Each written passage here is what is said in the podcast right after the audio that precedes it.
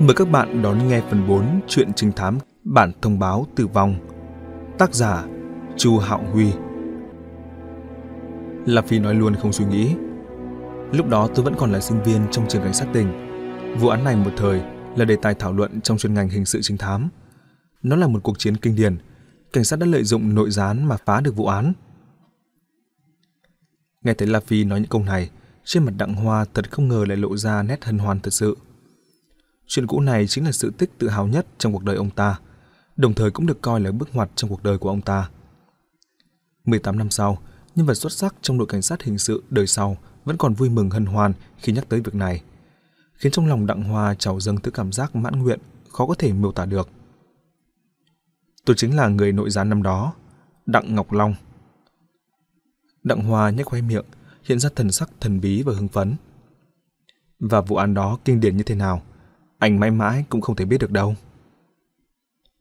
La Phi thực sự kinh ngạc.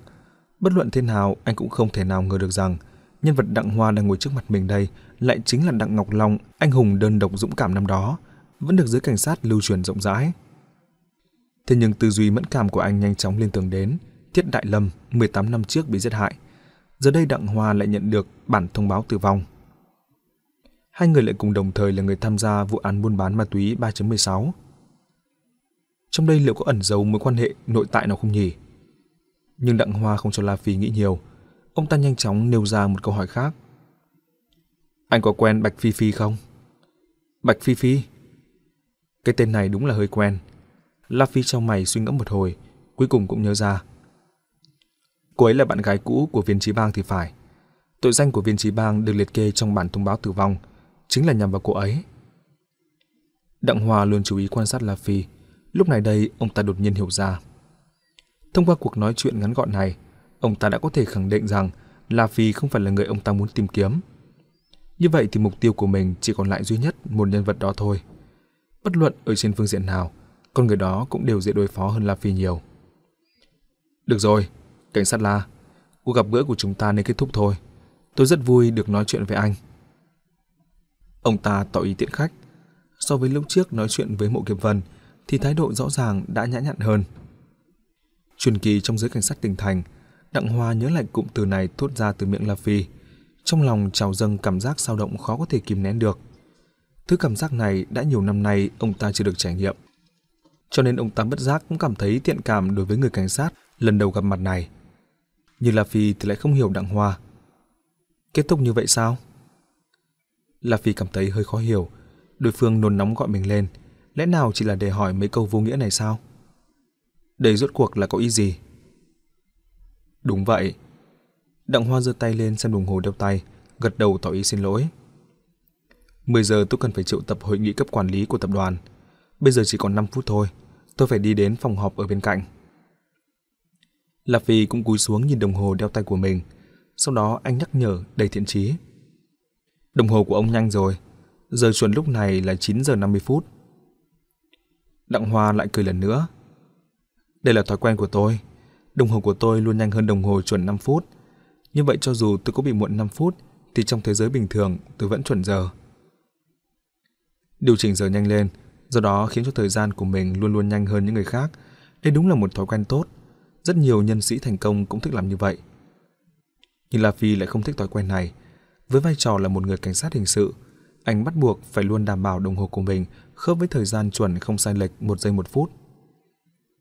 La Phi vốn định nói xã giao vài câu với Đặng Hoa, nhưng đột nhiên trong não của anh như thể bị một luồng điện xẹt qua. Luồng suy nghĩ từ trước đến nay chưa từng xuất hiện, bỗng dưng nhảy bật ra. La Phi há to miệng, anh ngẩn người ngồi trên ghế, thân sắc trở nên hoảng hốt. Cảnh sát La. A Hoa nhìn thấy vị khách thái độ hơi khác thường, bèn đi lên trước một bước. Bây giờ anh có thể về được rồi, Chẳng phải anh còn có việc bàn bạc với đồng nghiệp của anh sao? Đúng vậy, tôi cần phải rời khỏi. Tôi cần phải rời khỏi đây rồi. La Phi đứng bật dậy, sau đó anh bước nhanh ra khỏi văn phòng. Cuối cùng thật không ngờ chuyển thành chạy bước nhỏ. Anh ta sao thế nhỉ? A Hoa kinh ngạc nhìn theo bóng của La Phi. Đặng Hoa cũng lắc đầu vẻ khó hiểu. Giây lát sau, ông ta nhìn A Hoa. Đây là một anh chàng thú vị và lợi hại. Ta rất vui vì anh ta không phải là người chúng ta muốn tìm. A Hoa hiểu ý ông chủ, anh ta gật đầu nói. Vậy thì mục tiêu còn lại quá rõ ràng rồi. Bọn A Thắng nửa giờ đồng hồ trước đã xuất phát rồi. Em nghĩ chúng ta sẽ nhanh chóng có được tin tức phản hồi thôi. Ngoài cậu ra, A Thắng cũng được coi là một trợ thủ đắc dụng. Chắc cậu ta cũng sẽ không làm ta thất vọng. Huống hồ, bọn nó chỉ cần đối phó với một tên phế nhân chỉ còn nửa cái mạng. Đặng Hoa vừa nói vừa đứng dậy khỏi chiếc ghế bành. Được rồi, tạm thời không cần lo lắng về việc đó nữa. Cậu hãy đi cùng ta đến phòng họp nào. A Hoa bảo vệ ông chủ của mình đi sang phòng họp ở bên cạnh. Cùng lúc này, La Phi đã đi cầu thang máy xuống dưới đại sảnh tầng 1. Sau khi nhìn thấy anh, Liễu Tùng và Mộ Kiếm Vân lập tức về đến. Mộ Kiếm Vân quan tâm Đặng Hoa và bí mật về vụ án buôn bán ma túy 3.16. Cô hỏi dò La Phi. Thế nào? Hai người nói chuyện gì vậy? Tâm tư của Liễu Tùng thì lại hoàn toàn hướng về một việc khác. Cậu cuống cuồng kêu lên. Cảnh sát La, bây giờ chúng ta phải làm gì? Có phải là cần nhanh chóng liên hệ với lãnh đạo cấp trên không? Trong lòng cậu đã nhận định, dọn Kiếm không thể nào thoát được dính líu từ cái chết của Hồng Nguyên. Chỉ nóng lòng muốn bắt giữ dọn Kiếm để điều tra cho rõ ngọn ngành. Là Phi lại khiến cho cả hai người Mộ Kiếm Vân và Liễu Tùng Trường Hừng. Không, bây giờ không kịp nói đâu. Anh thở dốc, rõ ràng vừa mới chạy nhanh đến đây. Có tình hình khẩn cấp, tôi cần phải rời khỏi đây ngay. Hai người canh giữ ở đây, tất cả mọi việc hãy chờ tôi trở lại. Tình hình gì? Mục Kiếm Vân từ khi quen biết La Phi đến nay chưa bao giờ thấy anh nóng vội như vậy. Trong lòng không khỏi thấp thỏm.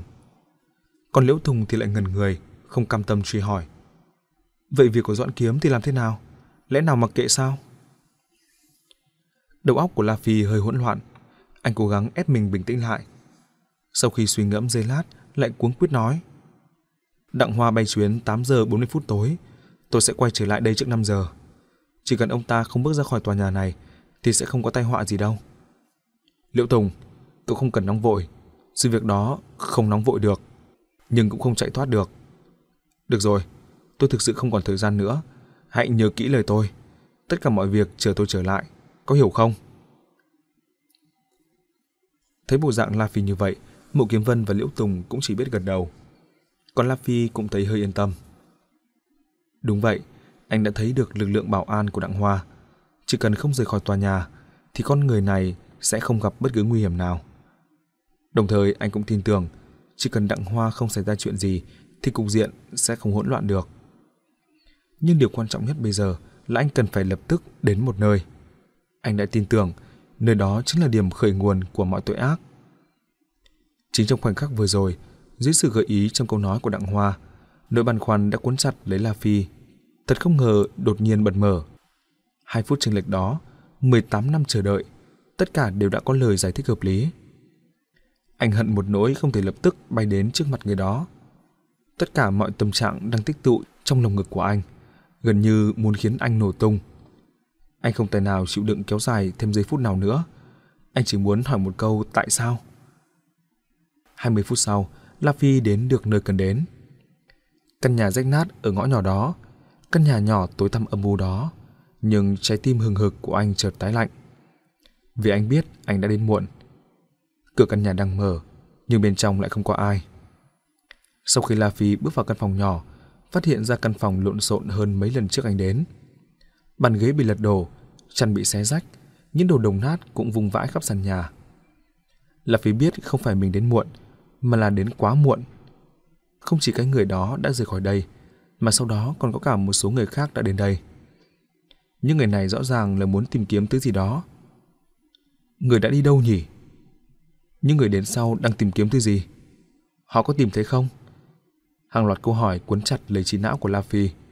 Anh trầm tư suy nghĩ, nhưng nhất thời không có chút manh mối nào. Đúng vậy, người đó biết mình sẽ đến tìm. Lần trước khi mình đưa ra câu hỏi về sự chênh lệch 2 phút đó, anh ta chắc chắn biết mình sẽ đến tìm. Bởi vì anh ta quá hiểu mình. Anh ta biết rõ thời gian chênh lệch 2 phút đó sẽ trở thành điểm then chốt để mình đột phá được tất cả những mớ bong bong. Cho nên anh ta đã bỏ đi trước.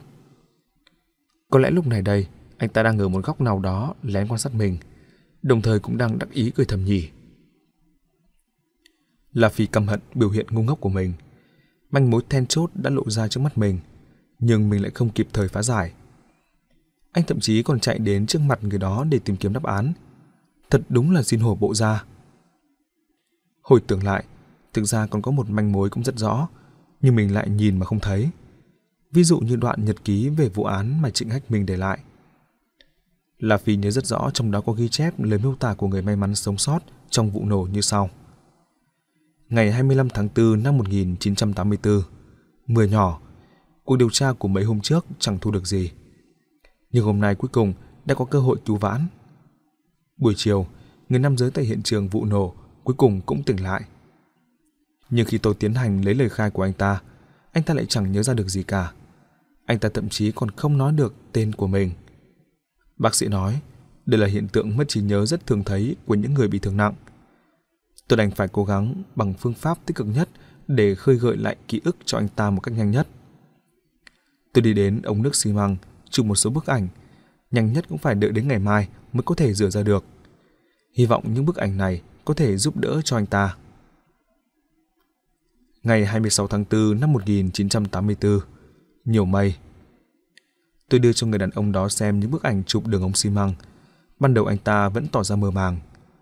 Sau đó, tôi lại dơ ra cho anh ta xem sợi dây đồng. Nói với anh ta đây là thứ tìm được trong túi áo của anh ta. Tôi khích lệ anh ta cố gắng nhớ lại, nhớ lại những sự việc xảy ra trước khi anh ta bị hôn mê. Anh ta ngẩn người giây lát. Chính lúc tôi chuẩn bị tuyệt vọng, thì nét mặt của anh ta lại có chút thay đổi. Anh ta trông có vẻ như đã nhớ ra điều gì, cố gắng mở miệng nói gì đó. Tôi ghé sát tai vào bên miệng của anh ta. Câu nói đầu tiên của anh ta là Ống nước. Tôi... tôi sống ở trong đó. Lúc đó tôi thực sự đã vô cùng vui mừng. Sau đó anh ta lại lần lượt nói với tôi. Anh ta tên là Hoàng Thứ Bình, đến từ vùng nông thôn tỉnh An Huy. Bố mẹ đều đã qua đời, một mình anh ta đến tỉnh thành để mưu sinh. Vì không tìm được việc làm, chỉ có thể tạm thời sống trong ống nước, dựa vào việc nhặt phế liệu để sống qua ngày. Tôi lại hỏi anh ta hôm xảy ra vụ án đã xảy ra chuyện gì, nhưng trí nhớ của anh ta hình như lại xảy ra vấn đề, chỉ lắc đầu không nói. Có lẽ ngày mai tôi cần phải đưa những bức ảnh chụp hiện trường vụ nổ đến.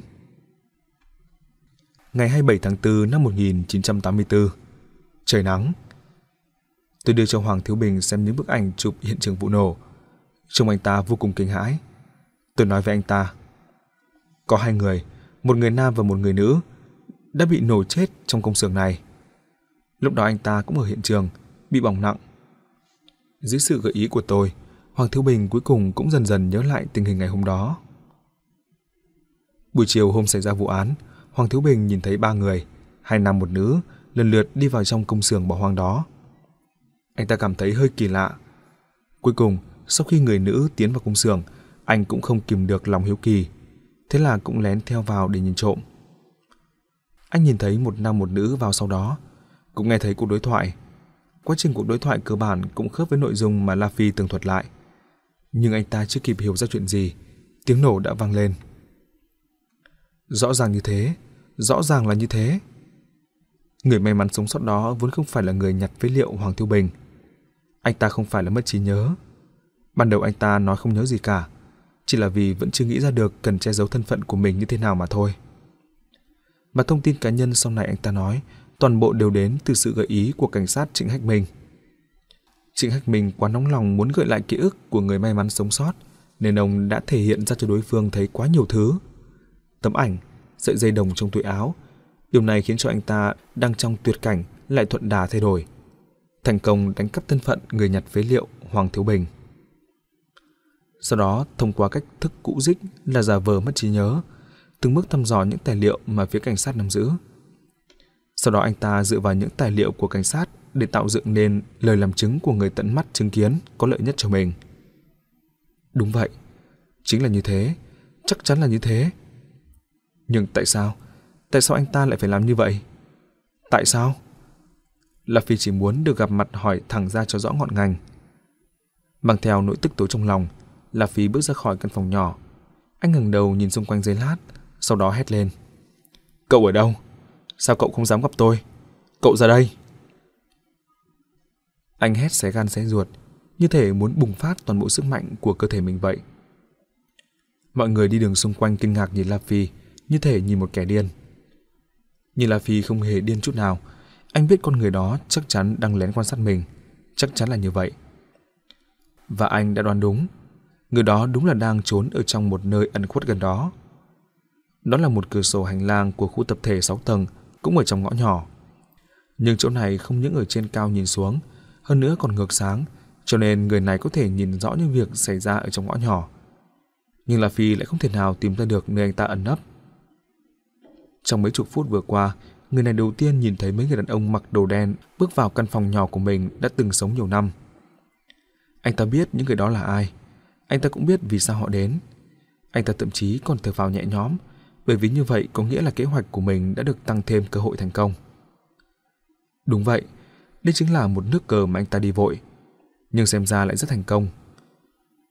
Mộ Kiếm Vân chính là quân cờ của anh ta.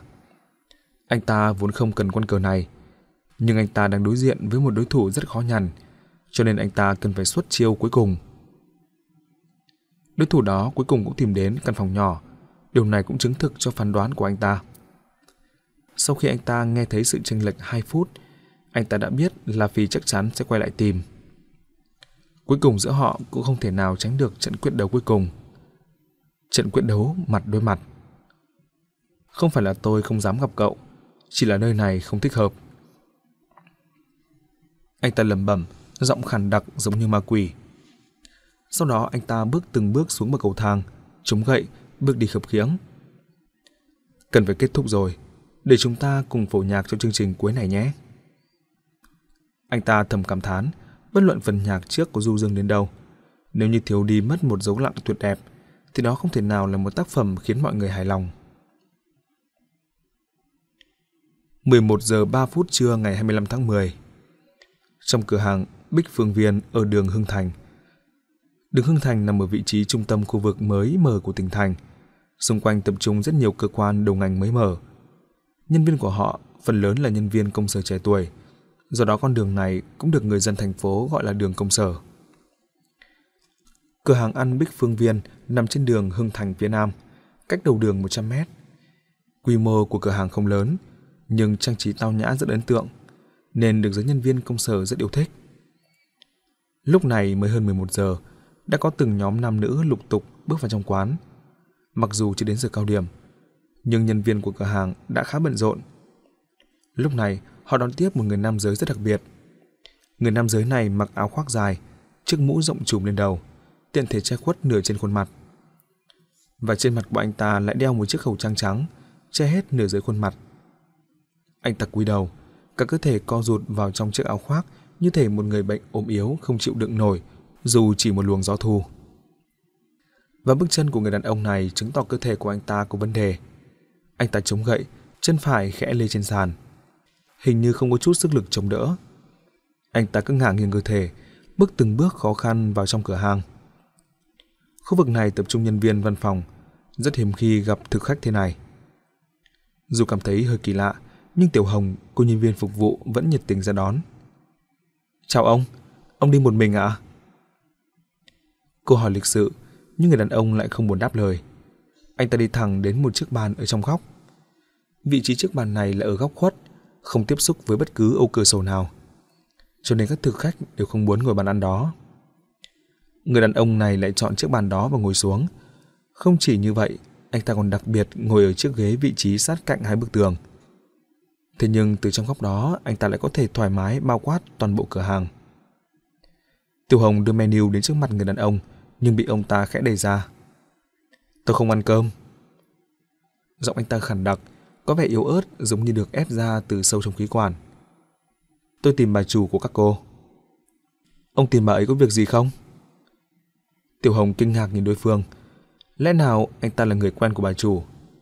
Nhưng người đàn ông không bỏ khẩu trang xuống. Hơn nữa, anh ta luôn cúi đầu, không thể nhìn rõ khuôn mặt của anh ta được. Người đàn ông thốt ra hai chữ, đòi nợ. Tiểu Hồng lắc đầu rời đi. Nếu đã là đòi nợ, cô không có khả năng giải quyết việc này. Thế là cô đi vào trong để thông báo cho bà chủ. Bà chủ của quán này tên là Quách Mỹ Nhiên, là một người phụ nữ 27-28 tuổi, tính tình đánh đá chua hoa, cũng có vài phần nan sắc. Hàng ngày, gần trưa cô ta đến cửa hàng để xem xét tình hình chuẩn bị cho một ngày. Sau khi nghe thấy Tiểu Hồng báo cáo, cô ta liền đi từ bếp ra. Trước tiên là đứng ở trong quầy quan sát một hồi, nhưng trong ký ức quả thực không thể nhớ ra được có món nợ dây dưa gì với người đàn ông thế này. Sau khi do dự giây lát, cô quyết định đi đến hỏi cho rõ ngọn ngành, tranh thủ giải quyết sự việc trước giờ cao điểm. Quách Mỹ Nhiên không sợ người này, mặc dù chỉ là phận nhi nữ, nhưng những việc đối ngoại như thế này, cô cũng có cách của mình. Thưa ông, ông tìm tôi à? Cô đi đến bên bàn hỏi. Người đàn ông khẽ nghiêng đầu liếc nhìn cô ta một cái. Tôi đến đòi nợ. Quách Mỹ Nhiên cười. Tôi nợ ông bao giờ nhỉ? Cô không nợ tôi. Tôi đến để đòi nợ cho người khác. Ồ. Nghe nói là đòi nợ cho người khác, Quách Mỹ Nhiên lại càng không sợ. Cô ta nhíu mắt lại hỏi. Cho ai? Một người phụ nữ tên là Hứa Vận Hoa. Sau khi người đàn ông nói ra tên chủ nợ, đột nhiên ngẩng đầu lên, trong đôi mắt đầy những tia màu đỏ rực, khiến người ta không lạnh mà run. Quách Mỹ Nhiên chợt biến sắc, ngư khí cũng đanh lại hẳn. Ông là ai? Người đàn ông không trả lời, cánh tay phải phía bên ngoài của ông ta chợt vung lên, siết thứ gì đó vào tay của Quách Mỹ Nhiên. Cô ta chỉ cảm thấy một luồng khí lạnh, cúi đầu nhìn, thật không ngờ có một chiếc còng tay khóa tay mình và tay người đàn ông đó lại với nhau. Ông làm gì thế? Quách Mỹ Nhiên hét lên trách móc, muốn dãy ruộng thoát ra khỏi cái còng đó, nhưng người đàn ông gồng sức, sức mạnh kinh người. Cô chủ quán không đứng vững, loạn choạng, buộc phải ngồi xuống ghế bên cạnh người đàn ông. Ông làm cái gì thế hả? Quách Mỹ Nhiên càng sợ hãi hơn, đã không còn lo ngại có thể làm kinh động đến những vị khách ở trong quán nữa, chỉ có thể hét thật to. Mau, hãy mau gọi người đến. Tiểu Hồng đứng ở cách đó không xa như bừng tỉnh, vội vàng chạy vào bếp. Và những vị khách trong quán cũng dồn ánh mắt hiếu kỳ về phía này. Người đàn ông tay phải giữ chặt Quách Mỹ nhân, tay trái bỏ mũ xuống. Sau đó tháo khẩu trang ra, khuôn mặt anh ta hiện ra. Trong quán lập tức vang lên những tiếng hét kinh hãi. Một số vị khách nữ yêu bóng vía đã vội vàng che mặt bỏ chạy, không kịp ăn nốt bữa trưa của mình. Đây là một khuôn mặt đáng sợ như ma quỷ, tàn khuyết lồi lõm, khắp mặt đều đầy vết thương, thịt hai bên má bị vẹo vọ, môi hếch lên, hở ra nửa hàm răng.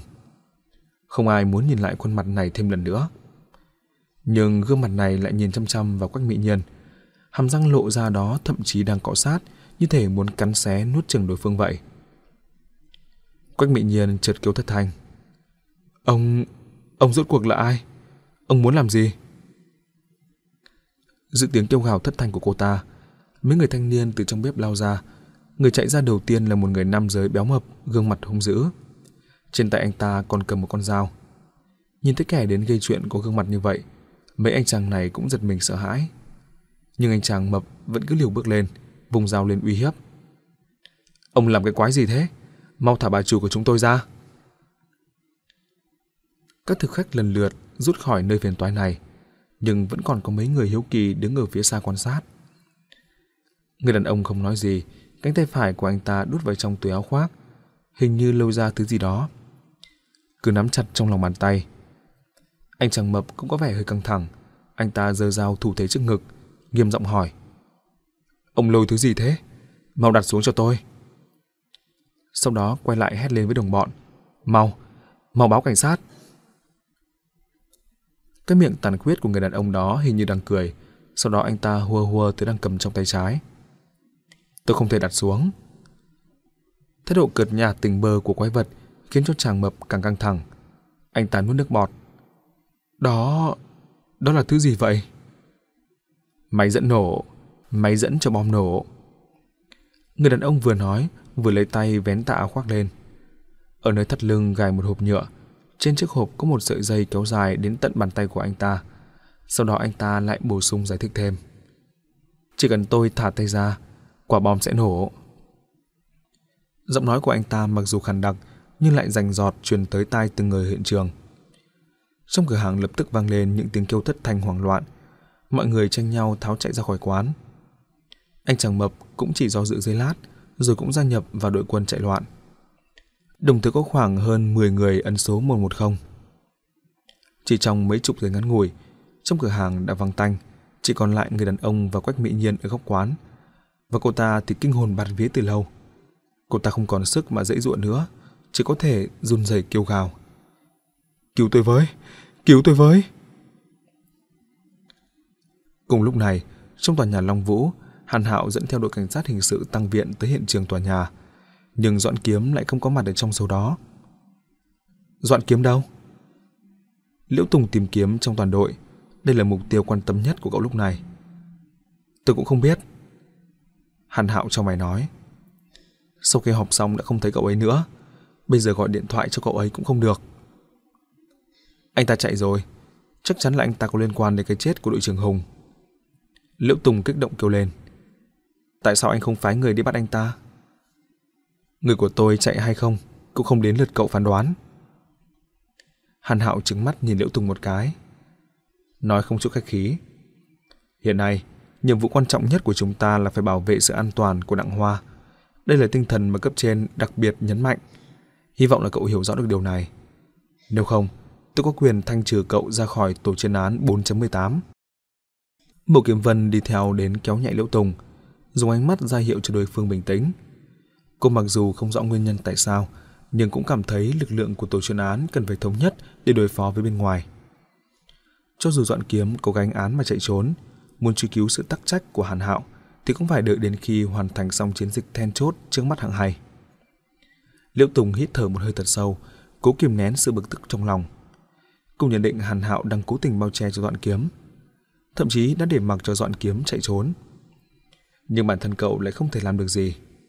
Đồng thời cậu cũng nhớ đến lời La Phi nói trước khi đi.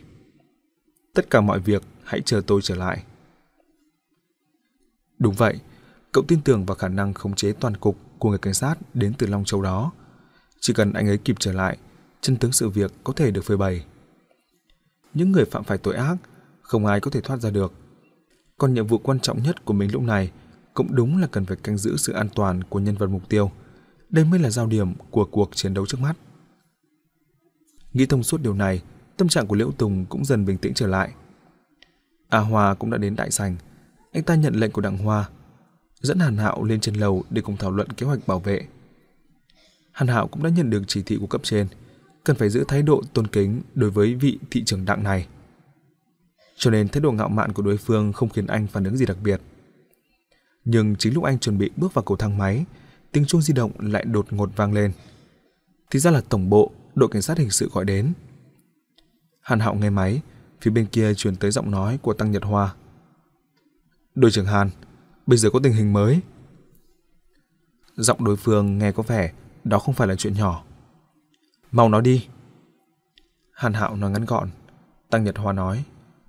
Trong cửa hàng Bích Phương Viên trên đường Hưng Thành, vừa mới xảy ra một việc bắt cóc con tin. Trên người nghi phạm gài bom, đang bắt cóc cô chủ quán bảo đội công an khu vực, giải quyết trước đi. Hàn Hạo không tránh khỏi bực bội. Bây giờ là lúc nào rồi chứ? Việc không liên quan đến vụ án 4.18 thì đừng tìm tôi.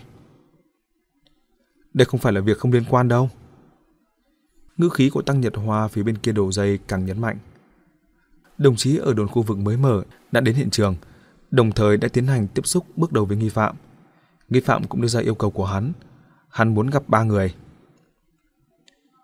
Hàn Hạo dự cảm thấy điều gì, lập tức truy hỏi. Ba người nào? Mộ Kiếm Vân, Đặng Hoa, La Phi. Tăng Nhật Hoa lần lượt nêu ra ba cái tên. Sau đó cậu lại bổ sung thêm một câu. Còn nữa, nghi phạm này chính là người may mắn sống sót trong vụ nổ 4.18. Hoàng Thiếu Bình. Hàn Hạo ngẩn người. Hoàng Thiếu Bình? Sao anh ta lại đột nhiên gây ra chuyện này? Đây đúng là một đợt sóng chưa qua, đợt sóng khác đã trào tới. Tình thế đang biến hóa vô cùng phức tạp. Sau khi căng thẳng suy nghĩ giây lát, anh hạ lệnh. Cậu hãy thông báo cho Mộ Kiếm Vân và La Phi mau đến hiện trường để hỗ trợ giải quyết. Vậy Đặng Hoa thì sao? Tăng Nhật Hoa lại cố hỏi thêm một câu. Ông ta chắc chắn không thể nào đi. Hàn Hạo không do dự trả lời luôn. Đây là đối tượng cảnh sát đang ra sức bảo vệ sao có thể đi đến hiện trường nguy hiểm được chứ? Tôi sẽ đi, tôi có thể đại diện cho đặng tổng của chúng tôi. A Hoa đứng bên cạnh đột nhiên nói xen vào. Rõ ràng anh ta đã nghe thấy cuộc nói chuyện của Hàn Hạo và Tăng Nhật Hoa, và Hoàng Thiếu Bình chính là mục tiêu mà họ muốn tìm, nhưng lại chưa tìm được. Hàn Hạo đang nhìn chăm chú vào A Hoa, kinh ngạc trước thính lực nhạy bén của đối phương. Còn về việc A Hoa đại diện cho Đặng Hoa đi đến hiện trường, đường Hưng Thành, anh không có ý kiến gì. Anh biết rõ, bây giờ tất cả mọi việc then chốt đều tập trung vào người đàn ông ở trong tòa lầu này. Những biến cố bên ngoài có thể nào thì cũng chỉ là phục vụ cho mục đích đó mà thôi. Cho nên, bất luận người khác hành động ra sao, anh bắt buộc phải canh giữ Đặng Hoa. Canh giữ cơ hội duy nhất để mình có thể lật ngược thế cờ. 12 giờ 42 phút, quán ăn Bích Phương Viên đường Hưng Thành. Khi La Phi vội đến đó, những người cảnh sát hình sự khu vực đã sớm bao vây hiện trường. Suy xét đến việc trên người nghi phạm có gài bom, họ vẫn giải tán đoàn người ở trong phạm vi bán kính 100 mét, đồng thời răng đường cảnh giới. Cho dù như vậy, những người nhàn rỗi vẫn đứng túm tụm ngoài đường cảnh giới nghe ngóng tình hình. Dù có được khuyên nhủ như thế nào cũng không chịu rời đi. Và phóng viên các tòa soạn cũng lũ lượt kéo đến, hòng có được vị trí tốt nhất để thông báo tình hình hiện trường. La Phi đưa thẻ ra cho cảnh sát Trần, người phụ trách hiện trường. Cảnh sát Trần cũng đang chờ đợi La Phi đến. Nhưng anh không cho La Phi vào quán ăn ngay, bởi vì theo những yêu cầu của nghi phạm, người đầu tiên hắn muốn gặp chính là Mộ Kiếm Vân. La Phi cũng nhìn thấy Mộ Kiếm Vân ở gần đó, cô cũng vừa mới mặc áo chống nổ mà cảnh sát đưa cho. Xem ra cô chuẩn bị bước vào hiện trường. La Phi bước lên trước, khẽ vỗ vai đối phương. Mộ Kiếm Vân quay đầu lại cười thanh thản. Gặp gỡ nhau trong bầu không khí như vậy, họ dễ dàng có được sự ủng hộ về tinh thần. Cô không cần phải lo lắng đâu, anh ta sẽ không làm hại cô đâu. La Phi muốn vỗ về đối phương. Không, tôi không lo cho mình. Mộ Kiếm Vân lại lắc đầu, cô dùng đôi mắt trong sáng nhìn La Phi. Người gặp nguy hiểm nhất là anh, bởi vì anh là người cuối cùng anh ta muốn gặp. Đúng vậy, hung phạm đã muốn gặp ba người, đương nhiên hắn không thể nào cho dẫn nổ bom khi gặp mặt người đầu tiên. Phân tích từ góc độ này, người gặp mặt cuối cùng mới là người gặp nguy hiểm nhất. La Phi kể đau khổ, chỉ là ai có thể thực sự hiểu được mối ân oán giữa anh và con người đó chứ? Và vở kịch này cuối cùng sẽ có kết thúc ra sao? Trong lúc La Phi đang thẫn thờ suy nghĩ, một kiếm vân đã bước vào trong quán ăn.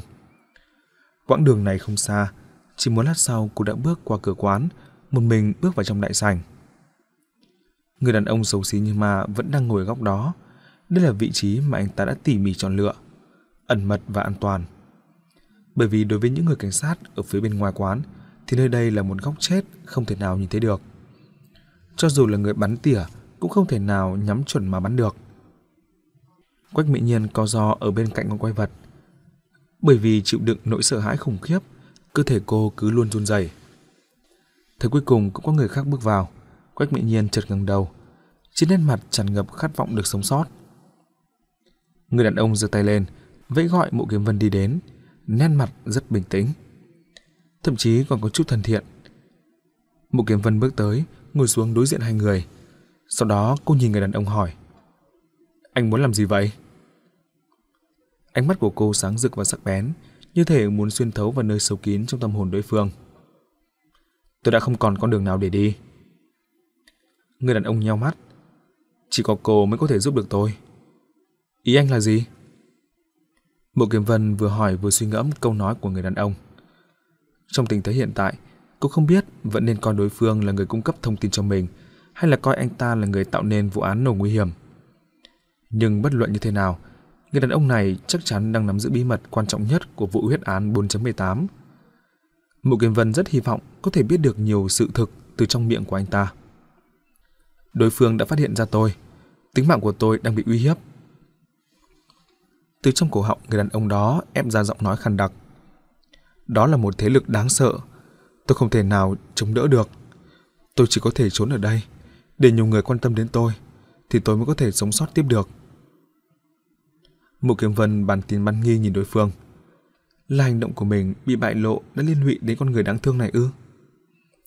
Nhưng cho dù anh ta có nói thực đi chăng nữa, thì hành động này có lẽ cũng quá khoa trương thì phải. Anh không nên làm hại đến những người vô tội. Mộ Kiếm Vân chỉ vào Quách Mỹ Nhiên. Mau thả cô ấy ra đi. Bên ngoài có nhiều cảnh sát như vậy, lẽ nào còn không bảo vệ được anh sao? Quách Mỹ Nhiên phối hợp với lời nói của vị cảnh sát. Cô ta quay đầu sang, nhìn tên quái vật bên cạnh với ánh mắt cầu xin. Nhưng phản ứng của quái vật lại khiến người phụ nữ yếu đuối này vô cùng thất vọng. Anh ta kiên quyết lắc đầu. Không, bây giờ tôi sẽ không tin bất cứ ai. Tôi chỉ tin cô. Mộ Kiếm Vân cười đau khổ. Đối diện với sự tin tưởng của người đàn ông này, cô không biết nên cảm thấy vinh dự hay là bi thương. Sau khi trầm ngâm giấy lát, cô nhân đà chuyển đổi phương án.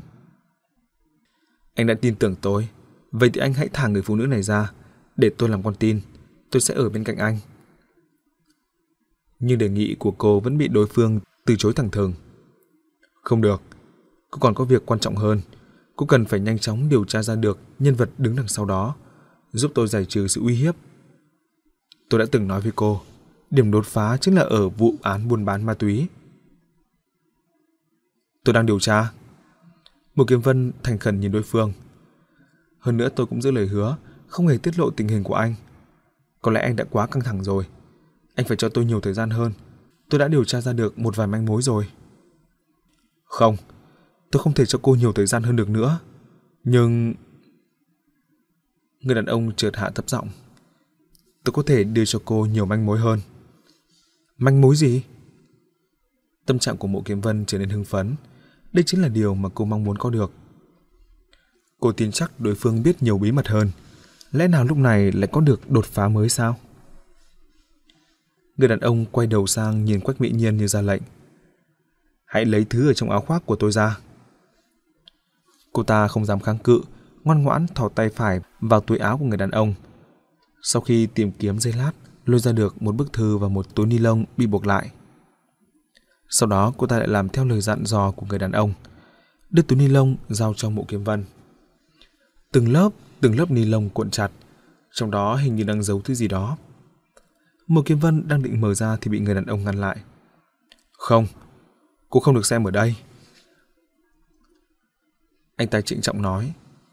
Sau khi cô đi ra, tìm một nơi không có ai hãy mở ra. Hãy nhớ kỹ, tuyệt đối không thể để cho người thứ hai nhìn thấy thứ ở bên trong. Rốt cuộc là bí mật như thế nào nhỉ? Mộ Kiếm Vân nhíu lông mày. Vậy bây giờ tôi đi luôn à? Bây giờ đi luôn, sau đó gọi người của Đặng Hoa vào. Người đàn ông nhìn chăm chú vào mộ Kiếm Vân, nói giọng âm u. Cô sẽ quyết định kết cục cuối cùng của cuộc chơi này. Mộ Kiếm Vân bị ánh mắt đầy tiêm máu của đối phương nhìn chăm chăm đến độ khó chịu. Nhưng sau khi do dự giây lát, cô vẫn đứng dậy bước đi theo những ý nguyện của đối phương. Nếu đã có thêm manh mối mới, lựa chọn đầu tiên của cô chính là xem xem rốt cuộc trong đó cung cấp điều gì. Một Kiếm Vân biết mình cần phải đi nhanh về nhanh, bởi vì người cung cấp thông tin cho cô đã mất đi sự khống chế. Nếu như thực sự xảy ra sự cố, người vô tội bị mất mạng là điều vô cùng đáng tiếc, và việc phá vụ huyết án liên hoàn cũng vì vậy mà lại rơi vào cục diện bế tắc. Nghĩ đến đây, động tác của cô nàng càng lúc càng vội vàng. Người đàn ông dõi mắt nhìn theo cô, khóe miệng từ từ mở ra, lộ ra nụ cười trông còn xấu xí hơn cả khóc. Thấy mộ kiểm vân bước ra khỏi quán ăn, Bích Phương Viên, cảnh sát Trần canh giữ ngoài vòng vây lập tức bước tới. Thế nào? Anh ta có yêu cầu gì mới không? La Phi cũng đi theo cảnh sát Trần, nên mặt rất quan tâm, chú ý. Anh ta không chịu thả người. Anh ta đòi gặp người của Đặng Hoa. Mộ Kiếm Vân hàm hồ trả lời, rồi vội vàng rời khỏi đám đông. Lúc này đây, xung quanh chật kín toàn cảnh sát và phóng viên. Thực sự không thể tìm được chỗ nào yên tĩnh để xem xét manh mối đó. Cô chạy nhanh mấy bước, ra đường cái chặn một chiếc taxi, cuối cùng cũng cắt đuôi được đám phóng viên tại phía sau. Chuyện gì vậy? Cảnh sát Trần bất lực lắc đầu. Lạp Phi cũng cảm thấy hơi ngạc nhiên. Và ở một nơi cách họ không xa, có một người đàn ông khôn ngoan giỏi giang khoảng 30 tuổi đang theo dõi mộ kiếm vân rời khỏi đó. Ánh mắt mẫn cảm và chăm chú. Người này chính là trợ thủ đắc lực của Đặng Hoa, A Hoa. Anh ta đại diện cho ông chủ để đến tiến hành cuộc gặp gỡ với người đàn ông thần bí đó. Sau khi chiếc xe taxi chở mộ kiếm vân đi ra khỏi tầm nhìn của mọi người, A Hoa cũng mặc áo chống nổ, bước vào trong quán ăn Bích Phương Viên. Một phút sau, A Hoa ngồi xuống đối diện người đàn ông. Đặng tổng của chúng tôi không đến gặp anh đâu, cho nên tôi đại diện cho ông ấy. A Hoa nói với vẻ hết sức bình tĩnh. Mặc dù anh ta đối diện với một con quái vật có bộ dạng giống như ma quỷ, mặc dù trong tay tên quái vật này vẫn còn đang nắm giữ quả bom, có thể nổ bất cứ lúc nào. Nhưng anh ta lại không hề tỏ ra chút căng thẳng và bất an nào. Tôi biết hắn sẽ không đến, hắn đã là một bậc đại gia vàng ngọc rồi. Xem ra người đàn ông không hề ngạc nhiên, đôi mắt của anh ta rào hoạt, chớp một cái lại nói. Có thể cho anh Hoa đến tận đây, đã là nể mặt lắm rồi. Ồ, anh biết tôi sao? Trong lòng A Hoa thoáng kinh ngạc, nhưng sắc mặt vẫn không hề để lộ ra cảm xúc. Tên cậu là Nhiều Đông Hoa, bố mẹ chết từ nhỏ, năm tuổi đã vào cô nhi viện. Chính là Đặng Hoa đã đón cậu ra, sau đó cho cậu đi học, đồng thời bỏ tiền ra để cho cậu tham gia bồi dưỡng huấn luyện những kỹ năng đánh nhau, lái xe, bắn súng. Với vai trò là một vệ sĩ, bản lĩnh trên phương diện của cậu đều không thua kém gì một người cảnh sát xuất sắc, và cậu lại vô cùng biết ơn đối với ân đức của Đặng Hoa. Cậu dốc lòng dốc tâm tận tụy theo sát Đặng Hoa, thậm chí coi ông ta như là một người cha tái sinh mình. Giọng nói của người đàn ông mặc dù khàn đặc khó nghe, nhưng khi nói lại rất mạch lạc rõ ràng. A Hoa bật cười. Thật không ngờ là cái mạng hèn mọn này của tôi lại cũng được người khác chú ý. Người đàn ông nhìn A Hoa, trong ánh mắt đầy tiêm máu xuất hiện thứ cảm giác kỳ lạ. Sau đó anh ta khẽ than một tiếng. Ở trên phương diện nào đó, chúng ta đúng là rất giống nhau. A Hoa lại không muốn vòng vo với đối phương nữa, ánh mắt anh ta đột nhiên trở nên sắc nhọn. Vậy còn anh thì sao? Anh là ai chứ? Anh ta cắn răng, giọng nói hơi âm u. Tôi là ai không hề quan trọng, điều quan trọng là tôi là người biết rõ tình hình. Người đàn ông há miệng, hình như hơi đắc ý. Tôi biết tất cả mọi bí mật liên quan đến vụ án buôn bán ma túy 3.16. Bí mật? A Hoa cười nhạt. Đã 18 năm qua đi rồi, ai còn tin bí mật nữa, đặc biệt lại là bí mật từ miệng một kẻ phế nhân như anh. Đúng vậy, các anh đúng là có quyền thế đáng sợ. So với các anh, tôi đúng là quá nhỏ bé. Người đàn ông nhìn A Hoa bằng con mắt sâu thẳm và tĩnh mịch. Nhưng còn cuộn băng ghiêm đó thì sao? Nó có phải là sức mạnh khiến cho quyền thế cũng phải sợ hãi? Khóe mắt của A Hoa khẽ giật một cái, mặc dù không rõ ràng, nhưng cũng đủ để tiết lộ ra biến hóa trong lòng anh ta. Cuộn băng ghiêm nào? Giây lát sau, anh ta định thần lại lên tiếng hỏi. Cuộn băng ghi âm nguy hiểm chết người. Từ trong kẽ răng của người đàn ông ép ra giọng nói đáng sợ. Đã lấy đi tính mạng của Bạch Phi Phi, đồng thời cũng có thể lấy đi mạng sống của Đặng Ngọc Long. Nghe đến tên cúng cơm của Đặng Hoa trong hoàn cảnh ấy, đồng tử trong mắt A Hoa bắt đầu thu hẹp lại. Tôi có bản sao của quận băng ghi âm đó. Người đàn ông ngẩng đầu lên nhìn A Hoa, trong ánh mắt mang theo hàm ý khiêu khích. Ánh mắt A Hoa dịch chuyển trên người đàn ông, từ khuôn mặt tàn khuyết đến thân hình dị dạng, xem một lượt từ trên xuống dưới, sau đó anh ta nói: "Bộ dạng của anh thế này, có thể sống được đến tận bây giờ đúng là không dễ dàng gì." Rất không dễ dàng. Người đàn ông tiếp lời A Hoa, thật không ngờ lại rất cảm thán. Vậy thì anh nên trân trọng tính mạng của mình mới phải.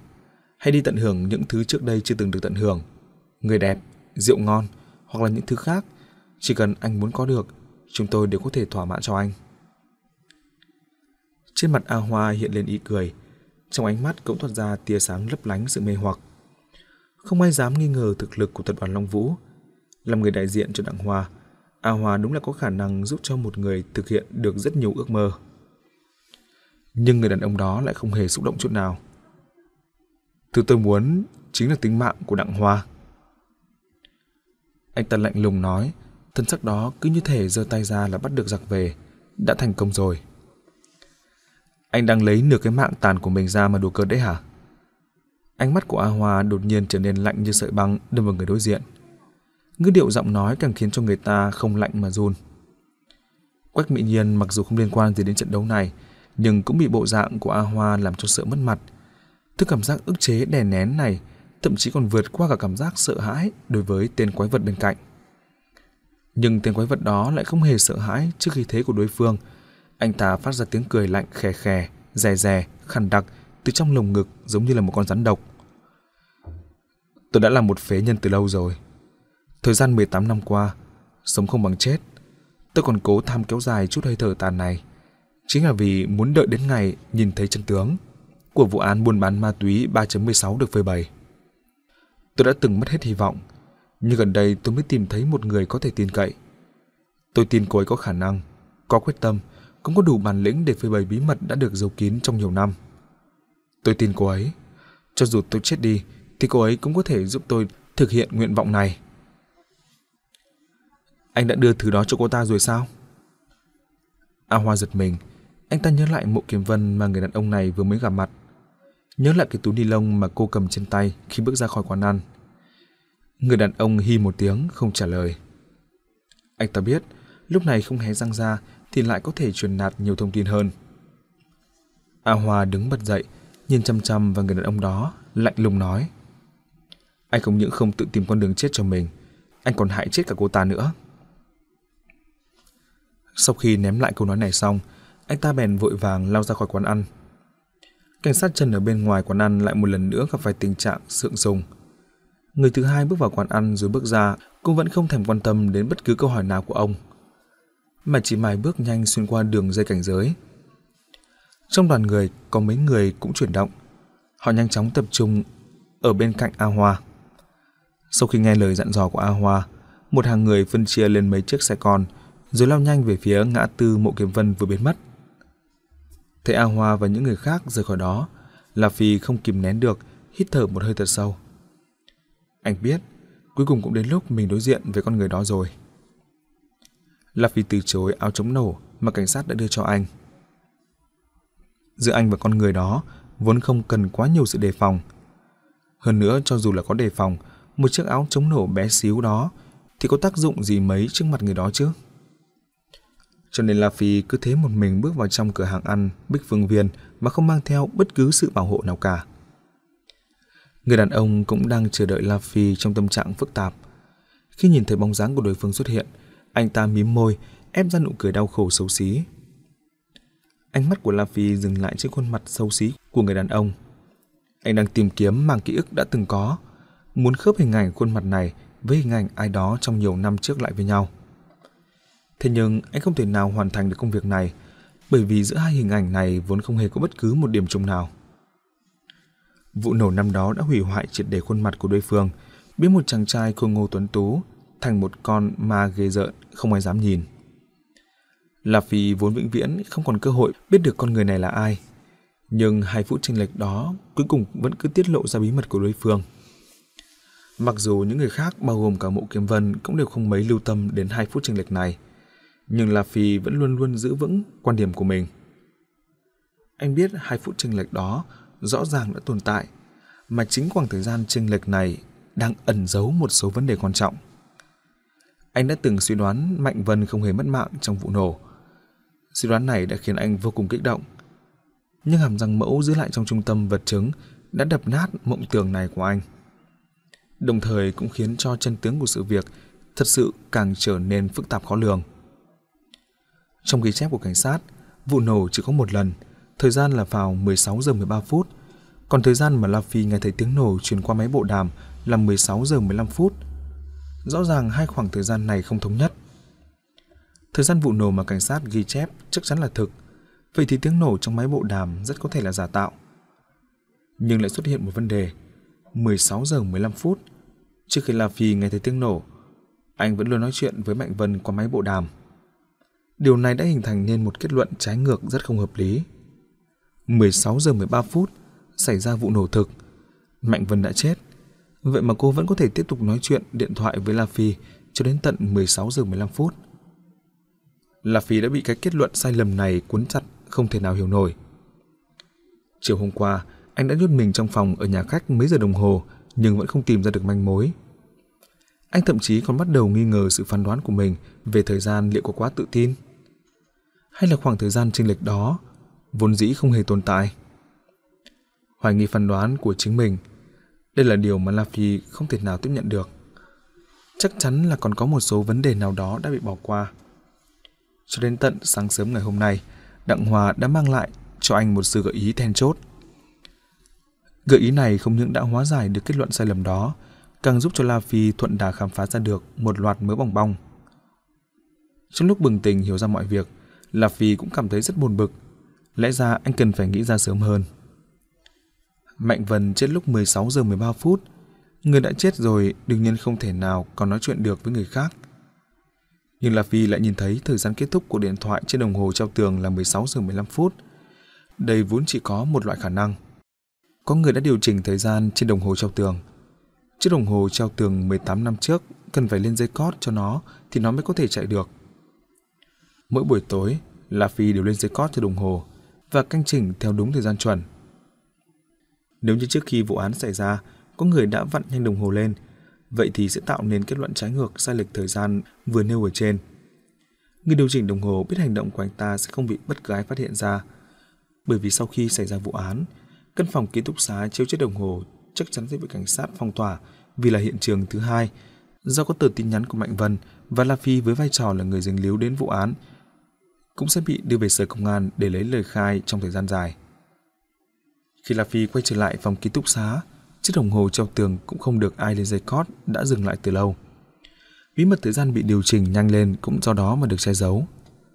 Cho nên La Phi mới cho rằng thời gian vụ nổ xảy ra vào lúc 16 giờ 15 phút, đúng như trên đồng hồ treo tường, mới băn khoăn mãi về hiện tượng Mạnh Vân đã chết vào lúc 16 giờ 13 phút, vẫn có thể nói chuyện điện thoại với mình.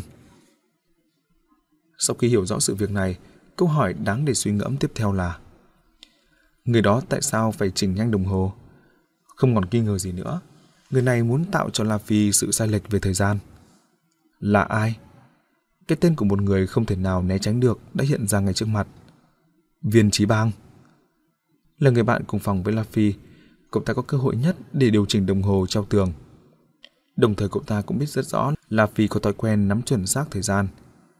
Điều quan trọng hơn nữa là, ngoài La Phi, chỉ có anh ta biết được thời gian trên chiếc đồng hồ treo tường vô cùng chuẩn xác như thế. Cho dù là chỉ điều chỉnh thời gian có mấy phút ngắn ngủi, cũng có thể gây nên sức ảnh hưởng đối với sự phán đoán thời gian của La Phi. Nhưng cậu ta muốn làm gì? Đã coi viên trí bang đứng trên góc độ của người dựng nên kế hoạch. La Phi trước tiên bèn nghĩ đến viên trí bang không hề chết trong vụ nổ đó. Tiếp đến là nghi ngờ tiếng nổ nghe được trong máy bộ đàm không phải là thực.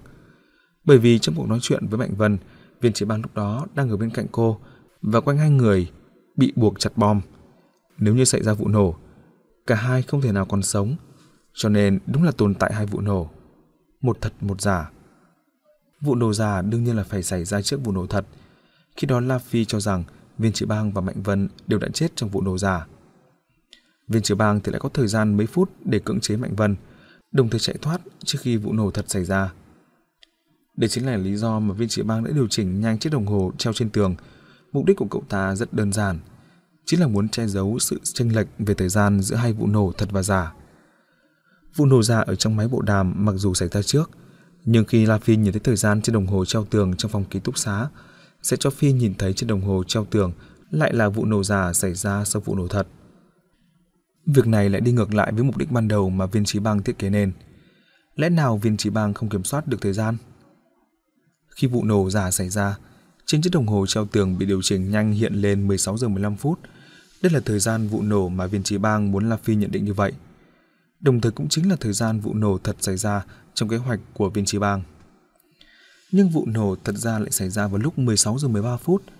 Đúng là có tồn tại sự chênh lệch thời gian, là bị nhanh hơn 2 phút. La Phi hiểu rõ viên trí bang.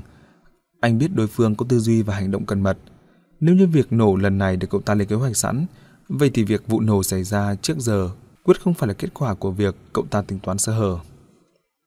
Tương tự, trong kế xem lén này, thậm chí còn có thể may mắn sống sót trong vụ nổ mà cậu dàn dựng nên. Là vì đã tìm thấy lời giải thích hợp lý trong rất nhiều sự suy đoán. Đó là một sự cố, một sự cố nào đó xảy ra tại hiện trường.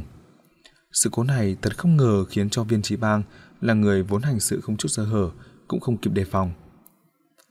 Kết quả của sự cố này đã khiến cho vụ nổ diễn ra trước 2 phút.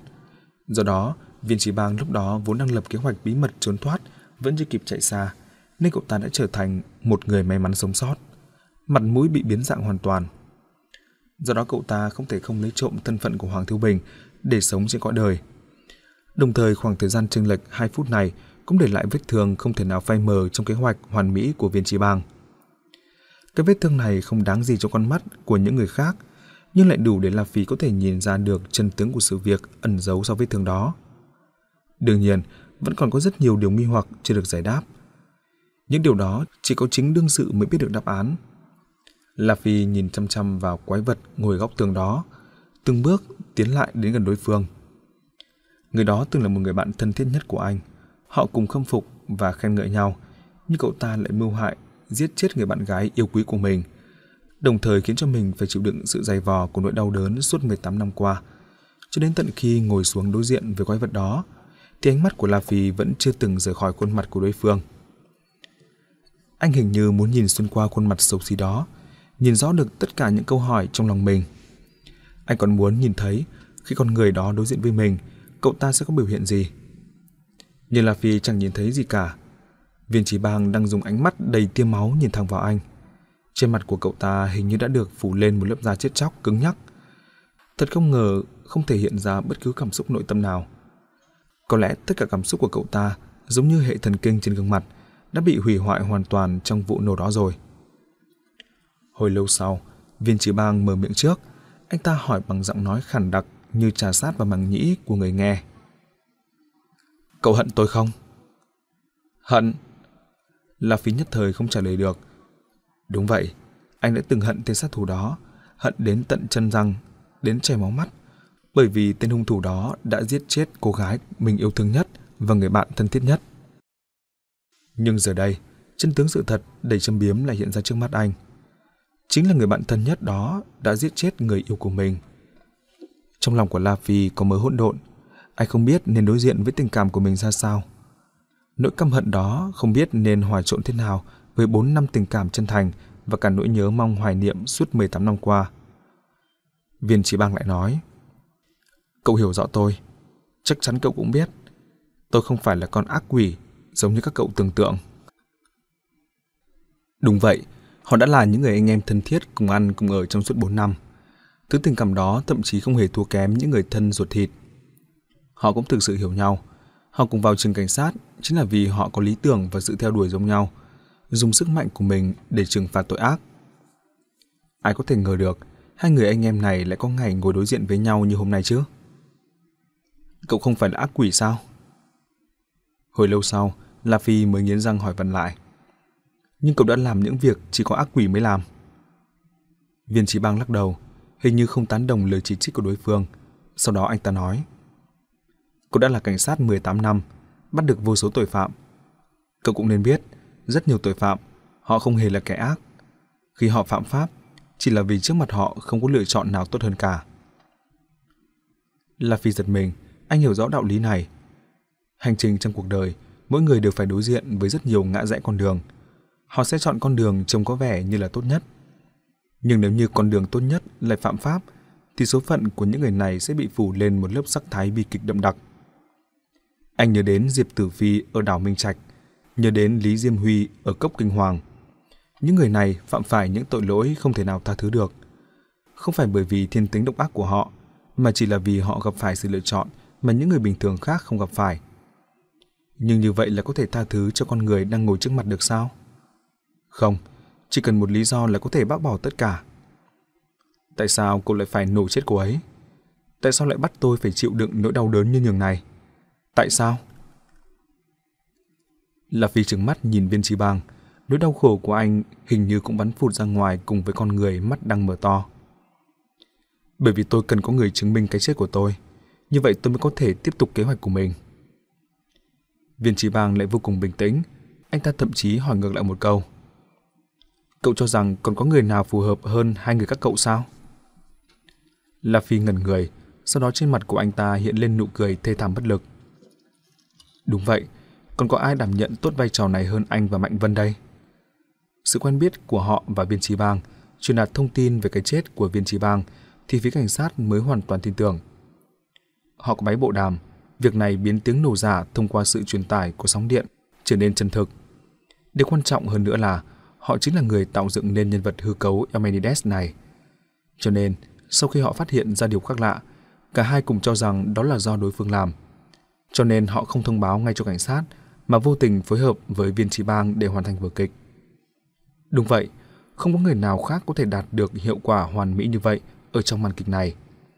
Và viên trí bang lựa chọn hy sinh Mạnh Vân nhưng lại để lại La Phi, hình như vẫn còn nghĩ đến tình cảm 4 năm sâu đậm. Nỗi đau khổ và thù hận này nên chạy về hướng nào để tìm đến tận ngọn nguồn? Kế hoạch, vì kế hoạch của cậu. La Phi nhìn viên trí bang, lắc đầu vẻ không thể nào hiểu được.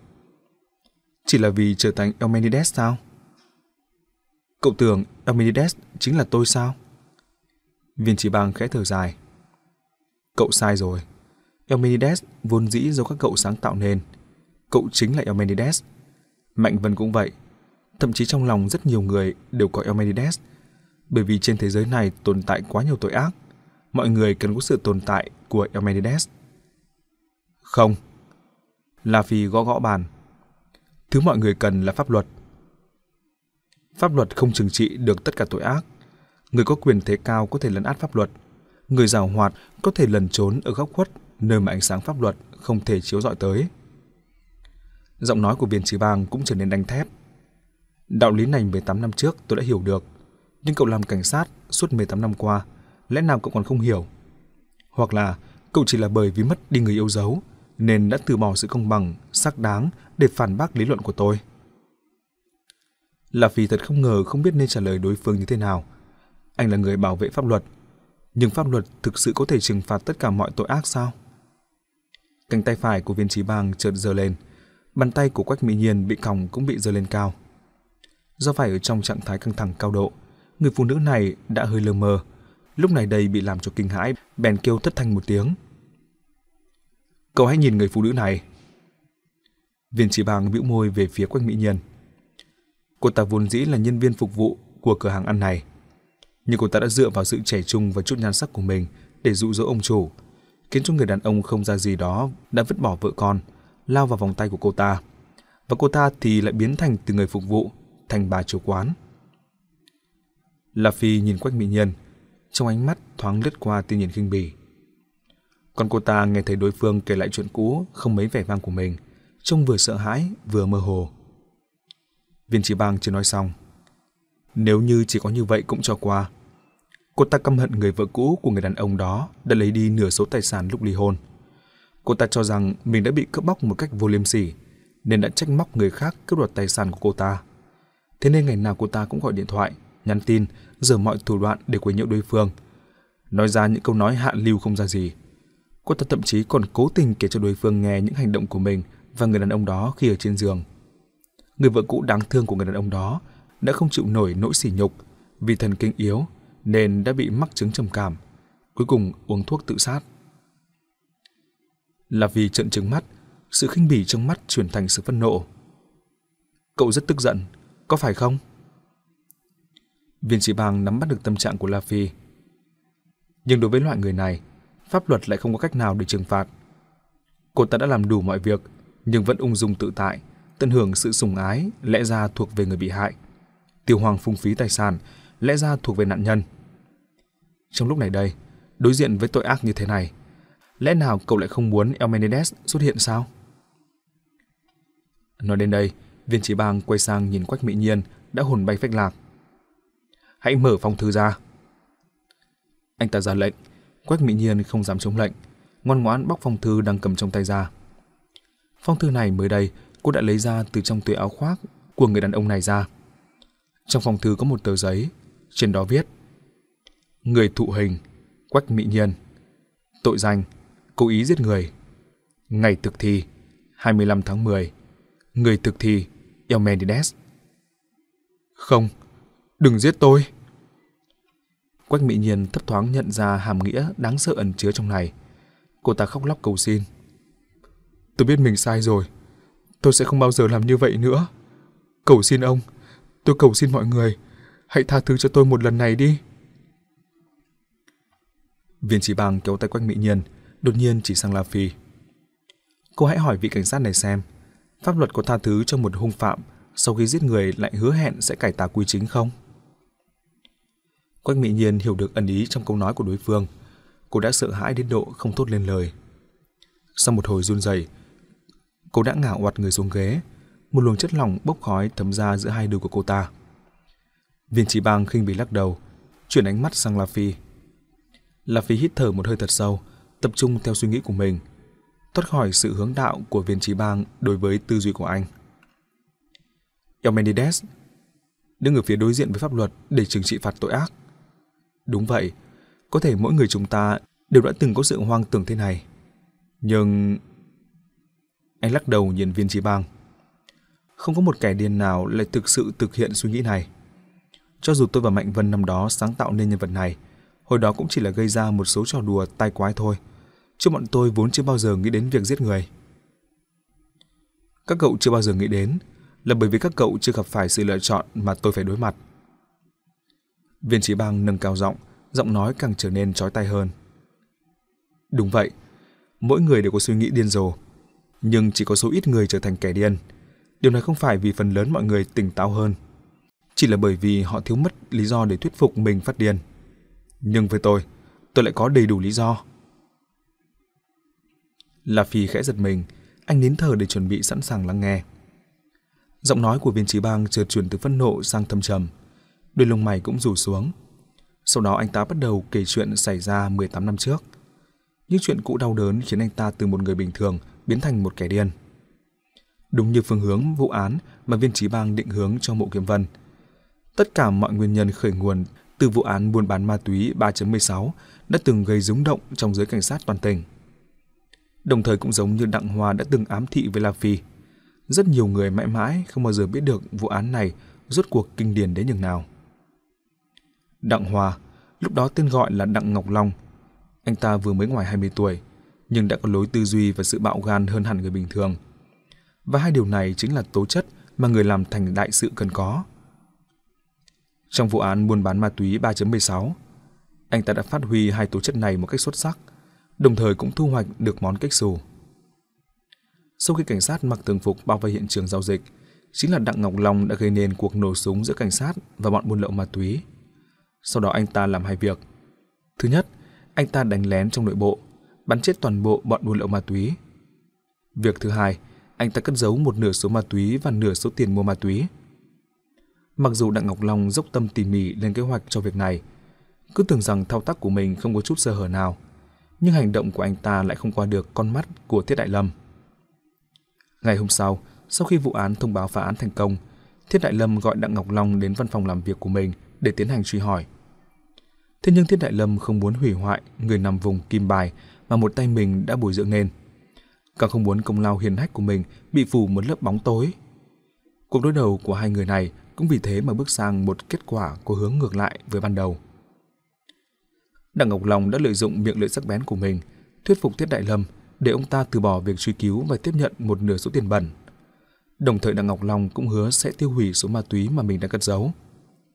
Nhưng sự việc lại không kết thúc như vậy.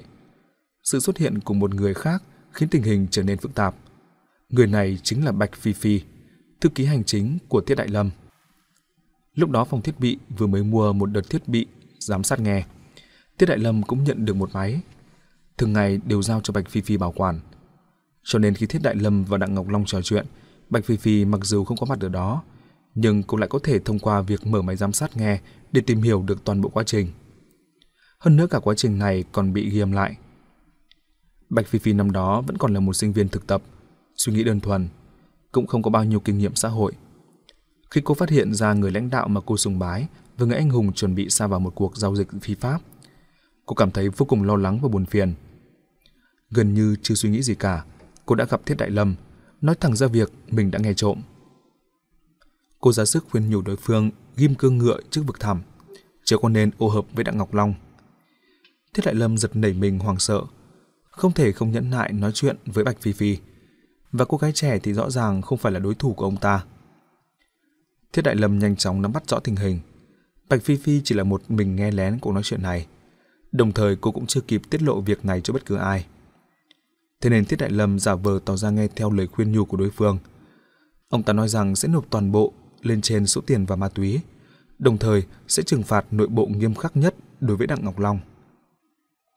Bạch Phi Phi cảm thấy vô cùng vui mừng, cô thậm chí còn chủ động giao nộp cho Thiết Đại Lâm cuộn băng ghi âm đó.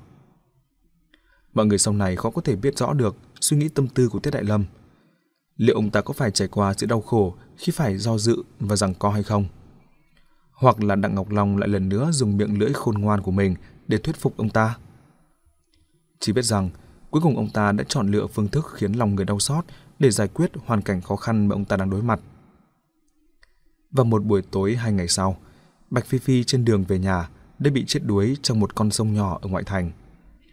Với vai trò là lãnh đạo của Bạch Phi Phi, Tiết Đại Lâm chứng thực trước khi xảy ra sự việc, Bạch Phi Phi bởi vì đã gặp trắc trở trong tình yêu, đang ở trong tâm trạng vô cùng bất ổn, thậm chí nhiều lần xuất hiện suy nghĩ giải thoát. Về việc gặp trắc trở trong tình yêu, cũng được bạn học của Bạch Phi Phi xác minh. Thế là cái chết của Bạch Phi Phi đã nhanh chóng xác định được tính chất của vấn đề. Bởi vì chuyện tình cảm nên đã dẫn đến tự sát. Mọi người đều chĩa mũi dùi khiến trách người bạn trai cũ của Bạch Phi Phi, Viên Trí Bang. Chỉ có một mình Viên Trí Bang hiểu. Anh ta đã diễn một vài oan ức và đau khổ trong sự kiện này. La Phi nói đúng, Viên Trí Bang đúng là một anh chàng đào hoa được nữ giới yêu thích, và anh ta cũng muốn giao lưu với những cô gái trẻ trung xinh đẹp. Xuất phát điểm của anh ta không hề hạ lưu, anh ta thực sự thích đối phương, yêu đối phương, dốc toàn tâm toàn ý. Nhưng lúc đó anh ta cũng chỉ là chàng trai hơn 20 tuổi, giải quyết vấn đề tình cảm không được chín chắn. Do đó đã có vài lần tan tan hợp hợp. Trong xã hội ngày nay, điều này có lẽ cũng chẳng là gì cả. Nhưng hồi đó, vào những năm 80, điều này đã đem đến cho anh chàng một tiếng tăm xấu xa tồi tệ. Quá trình yêu nhau của Viên Trí Bang và Bạch Phi Phi cũng trải qua sự ngọt ngào ban đầu và sự đơn điệu tẻ nhạt về sau, và sự thiếu hòa hợp về tính cách cũng hiện rõ. Sau vài lần xung đột và cãi cọ, Viên Trí Bang đưa ra lời đề nghị chia tay. Mặc dù Bạch Phi Phi không cam lòng, nhưng cuối cùng cũng phải đối diện với sự thực này. Nhưng hai người không vì thế mà trở thành kẻ thù, họ vẫn là đôi bạn tốt. Không thể không thừa nhận, Viên Trí Bang có một sức hút độc đáo. Phụ nữ cho dù là không có được anh ta, cũng vẫn khen ngợi anh ta, tin tưởng anh ta, thậm chí cảm kích anh ta. Họ vẫn giữ được mối quan hệ tốt. Cho nên Bạch Phi Phi nhảy xuống sông tự vẫn vì chắc chờ tình cảm, có lẽ có thể lừa dối được những người khác, nhưng không thể nào lừa dối được Viên Trí Bang. Điều then chốt hơn là Viên Trí Bang dễ dàng nghĩ ra được nguyên nhân thực sự dẫn đến cái chết của Bạch Phi Phi. Sau khi Bạch Phi Phi tin tưởng rằng mình đã thuyết phục được Thiết Đại Lâm, trong lòng cô vô cùng vui mừng. Cô muốn tìm người để chia sẻ niềm vui này. Lúc này đây, người đầu tiên cô nghĩ đến chính là Viên Trí Bang. Từ hôm đó, cô đã kể lại cho đối phương biết toàn bộ sự việc, còn Viên Trí Bang lúc đó cũng không nghĩ gì nhiều. Cần phải biết rằng, Thiết Đại Lâm chính là thần tượng của tất cả nam sinh trong trường cảnh sát. Bạch Phi Phi có thể cứu rỗi được đối phương ở ngay bên bờ vực thẳm. Viên Trí Bang thậm chí còn cảm thấy chút vinh hạnh. Nhưng sự việc xảy ra sau đó lại thay đổi đột ngột. Bạch Phi Phi vô duyên vô cớ chết đuối dưới sông, và Tiết Đại Lâm thì lại cố ý dồn trách nhiệm cho Viên Trí Bang. Đừng nói Viên Trí Bang là một sinh viên xuất sắc nhất chuyên ngành cảnh sát hình sự, cho dù anh ta có là một tên ngốc, cũng có thể nhìn nhận ra điều ám muội đằng sau sự việc này. Viên Trí Bang rơi vào nỗi đau đớn khôn cùng. Anh không biết nên giải quyết biến cố bột phát này ra sao. Mặc dù lúc này Bạch Phi Phi đã không còn là bạn gái của Viên Trí Bang, tuy nhiên lúc đó anh ta đã thề sẽ đòi lại công bằng cho đối phương. Đây chính là thái độ và phong cách mà Viên Trí Bang đối xử với nữ giới. Chỉ cần là người phụ nữ anh ta đã từng yêu sâu sắc, cho dù chia tay, nhưng những lời đã hứa thì vĩnh viễn không bao giờ hết hiệu lực. Viên chỉ bằng nói rồi, anh ta sẽ mãi mãi bảo vệ Bạch Phi Phi. Nếu như có người ức hiếp cô, anh nhất định sẽ đòi lại công bằng cho cô. Sẽ báo thù cho cô. Những lời anh ta đã nói, anh ta chắc chắn sẽ làm được. Nhưng cần phải làm được bằng cách nào? Với vai trò là một sinh viên trường cảnh sát sắp tốt nghiệp, Viên Trí Bang ban đầu đương nhiên cũng nghĩ đến con đường pháp luật chính thống. Thế nhưng hiện thực lại vô cùng bất đắc dĩ. Chứng cứ duy nhất chính là cuộn băng ghi âm thì đã rơi vào tay đối phương – Tiết Đại Lâm và những người khác lại chiếm thế lực vững mạnh hơn hẳn so với mình. Viên Chỉ Bang hiểu rõ, đi trên con đường chính thống này, anh ta vốn không có lấy một cơ may chiến thắng. Viên Chỉ Bang dãy ruộng trong nỗi đau đớn và sự phẫn nộ. Người bảo vệ cho luật pháp trong tương lai lại nảy sinh một mối nghi ngờ sâu sắc đối với pháp luật. Viên Chỉ Bang quyết không từ bỏ kế hoạch trả thù của mình, nhưng anh ta cần suy nghĩ đến cách thức khác – thầy giáo lưu Đức Cao Vọng Trọng trong trường cảnh sát đã từng nói một câu nói nổi tiếng như sau. Một người cảnh sát hình sự xuất sắc và một kẻ tội phạm xuất sắc sẽ cùng có rất nhiều tính cách tương đồng, nhạy bén, cẩn mật, mạo hiểm, ham học hỏi. Họ giống nhau đến độ như hai mặt của một đồng xu và thái độ muốn thăm dò mặt bên kia. mãi mãi là việc họ muốn làm nhất, nhưng lại là việc khó làm được nhất. Bây giờ, số phận đã buộc phải ném đồng xu viên trí băng này lên. Khi anh ta một lần nữa rơi xuống, anh ta đang xoay tròn và do dự. Sau đó, cuối cùng anh cũng ngã về một bên. Viên trí bang quyết định dùng sức mạnh của mình để trừng phạt Thiết Đại Lâm và Đặng Ngọc Long. Anh ta biết rõ, đối với bản thân mình, đây sẽ là một con đường không có lối về. Từ đó, anh ta đi về hướng đối lập với pháp luật. Anh ta sẽ từ một người cảnh sát tương lai biến thành một kẻ tội phạm, khát vọng và mơ ước được trừng trị tội ác mà anh ta ấp ủ, lẽ nào lại bị dập tắt từ lúc này sao? Anh ta không cam tâm như vậy, anh ta cần phải tìm kiếm một cách vẹn cả đôi đường. Chỉ lúc này đây, anh ta đã có được một sự gợi ý kỳ diệu. Gợi ý này đến từ La Phi và Mạnh Vân. El nhân vật hư cấu mà Mạnh Vân sáng tạo nên lúc này, đang gây nên sóng gió trong trường cảnh sát. Hành động của La Phi và Mạnh Vân có thể qua mắt được người khác, chứ không thể qua mắt được viên trí bang. Người bạn cũng nhạy bén như vậy. Hơn nữa lại ở cùng phòng ký túc với La Phi. Hàm nghĩa của cái tên này đã được viên trí bang tinh luyện và thăng hoa. El từ một nhân vật trò đùa tai quái đã biến thành một tội phạm thực sự đang được thay ngén. Một tội phạm tồn tại để trừng trị tội ác. Từ đó, viên trí bang đã quyết định bước vào một con đường khác. Anh ta muốn giết Thiết Đại Lâm và Đặng Ngọc Long. Đây là một điểm khởi đầu bắt buộc. Chính vì điểm khởi đầu này khiến anh ta không thể không bẻ cong phương hướng tiến về phía trước của mình. Từ đây, anh ta sẽ đi vào con đường hoàn toàn ngược lại với pháp luật, nhưng lại cũng có sứ mệnh trừng trị tội ác giống như pháp luật. Anh ta sẽ trở thành Almeides thực sự. Đây là suy nghĩ điên cuồng ẩn giấu trong rất nhiều người. Đúng như viên chỉ bang nói, cho dù là La Phi và Mạnh Vân cũng chưa hẳn đã chưa từng nghĩ đến điều này. Nhưng không có ai biến suy nghĩ này thành hiện thực bởi vì họ không có lý do để từ bỏ cuộc sống bình thường. Nhưng viên trí bang lại có lý do này. Nếu đã muốn báo thù cho Bạch Phi Phi, vậy thì có nghĩa là cần phải rời xa hoàn toàn với cuộc sống bình thường. Anh ta cũng có khả năng này. Việc học trong trường cảnh sát đã dạy cho anh ta rất nhiều kỹ năng như khám xét điều tra, nổ mìn, mở khóa, đánh nhau, lái xe. Và với tài năng thiên phú, anh ta nắm vững từng kỹ năng và trở thành người xuất sắc toàn diện. Nhưng anh ta cũng hiểu rất rõ khó khăn và hiểm nguy mà mình sắp phải đối mặt. Điểm khởi đầu không hề nhẹ nhàng chút nào. Muốn giết chết Thiết Đại Lâm còn tương đối đơn giản một chút, nhưng muốn xử tên Đặng Ngọc Long thì lại không hề đơn giản như vậy. Trải qua cuộc sống phức tạp ba năm qua khiến cho hắn trở nên nhạy bén và giàu hoạt như một con hồ ly. Hắn lúc nào cũng giữ vững được tư thế phòng bị cao nhất. Việc này đã trở thành bản năng sinh tồn của hắn trong hoàn cảnh ác liệt. Nếu như một đòn của mình mà không trúng, đối phương đương nhiên sẽ triển khai đòn phản công vô cùng đáng sợ. Mà thực lực của người này đã được kiểm chứng đầy đủ qua bao năm đẫm máu tanh nồng. Đồng thời, viên chỉ bang cũng hiểu rõ những kỹ năng mà mình nắm vững mặc dù có lợi cho hành động, nhưng đồng thời cũng trở thành vũng bùn dễ khiến mình xa vào nhất. Phía cảnh sát có rất nhiều cao thủ phân tích và điều tra. Sự thi triển mỗi kỹ năng của mình đều trở thành manh mối để cảnh sát lần theo. Giữa bốn bề thiên la địa võng như vậy, nơi nào mới có thể trở thành nơi dung thân của mình được đây? Sau khi suy ngẫm lại, viên chỉ bang đã có được một giải pháp. Muốn giải quyết vấn đề này, gần như chỉ có một cách duy nhất.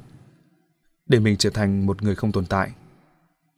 Armenides bắt buộc phải là một người chưa từng tồn tại. Anh ta không có bất cứ ghi chép gì, không có bất cứ thông tin gì, không có bất cứ dấu tích gì để có thể lần tìm. Như vậy, bất luận là một đối thủ hùng mạnh đến đâu, hay là cảnh sát có mặt ở khắp mọi nơi, họ cũng đều không thể làm được gì Armenides khi bị mất đi mục tiêu.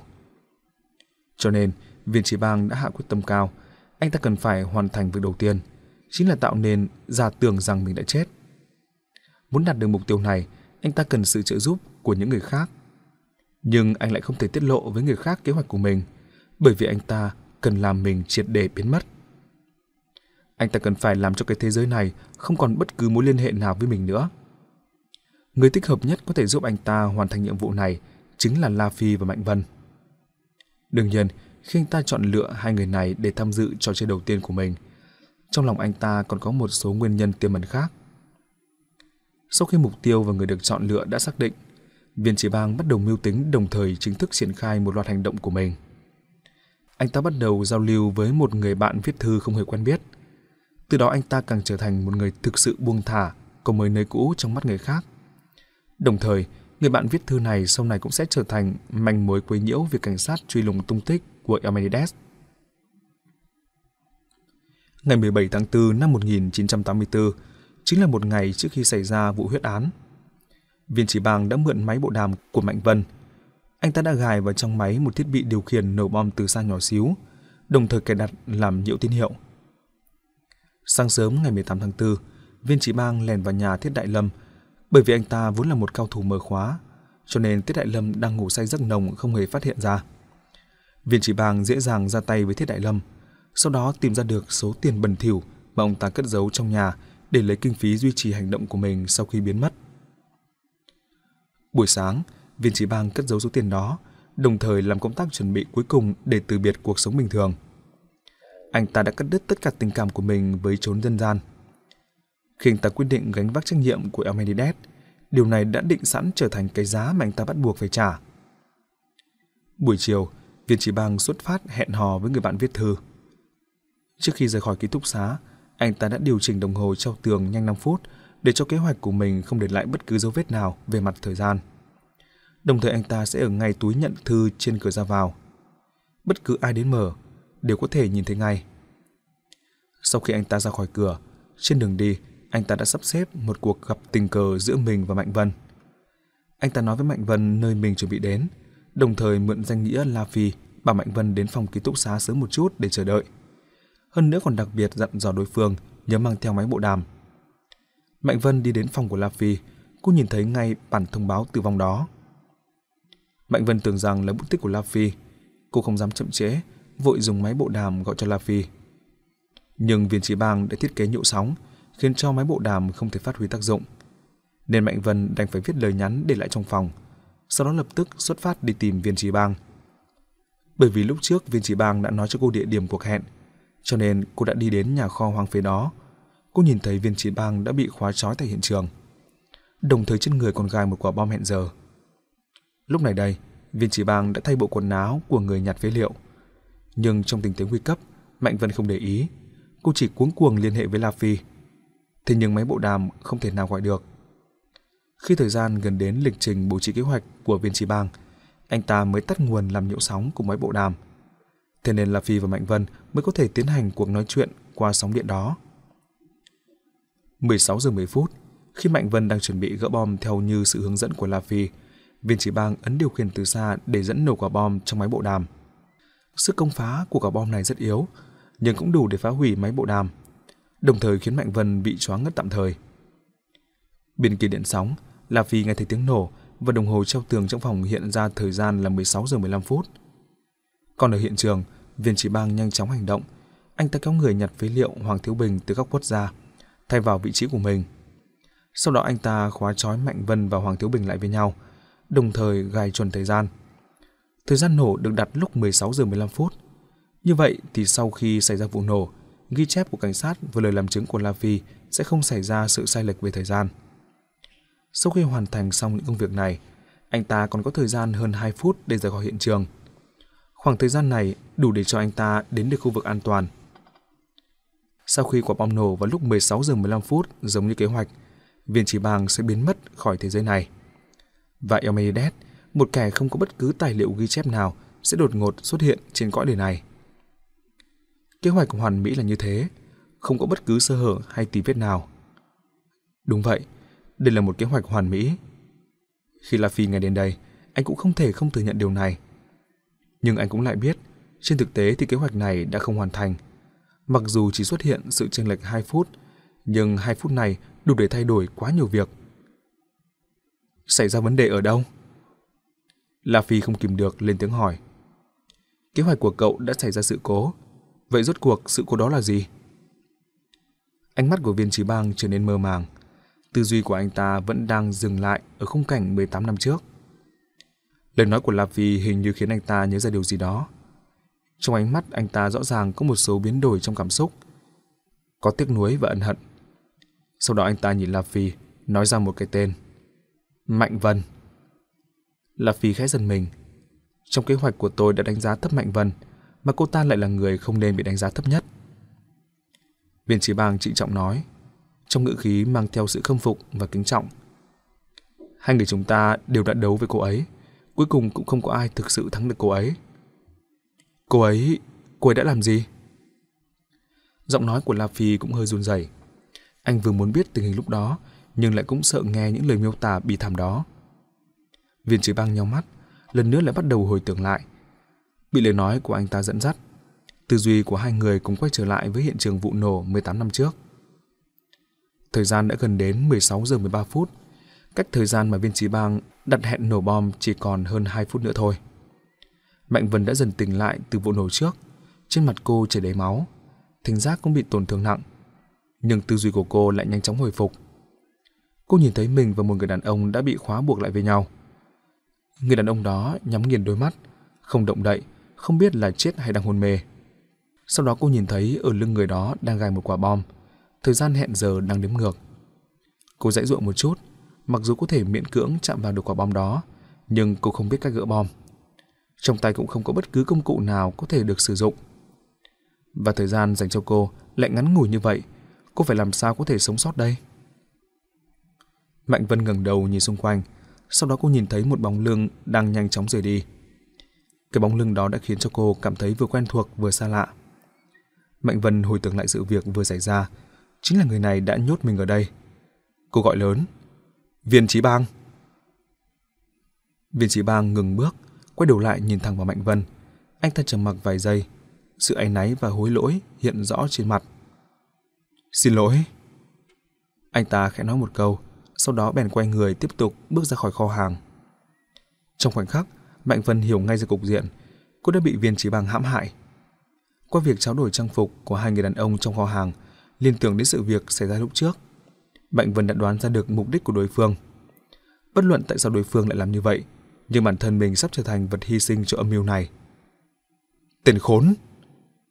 Mạnh Vân bị phẫn hét lên. Anh đứng lại, anh nhìn tôi này. Giọng của cô hình như mang theo sức mạnh không thể nào kháng cự nổi. Viên chỉ bang đã đi đến gần cửa kho hàng, thật không ngờ ma xui quỷ khiến thế nào mà lại một lần nữa dừng lại. Sau đó anh ta nhìn Mạnh Vân.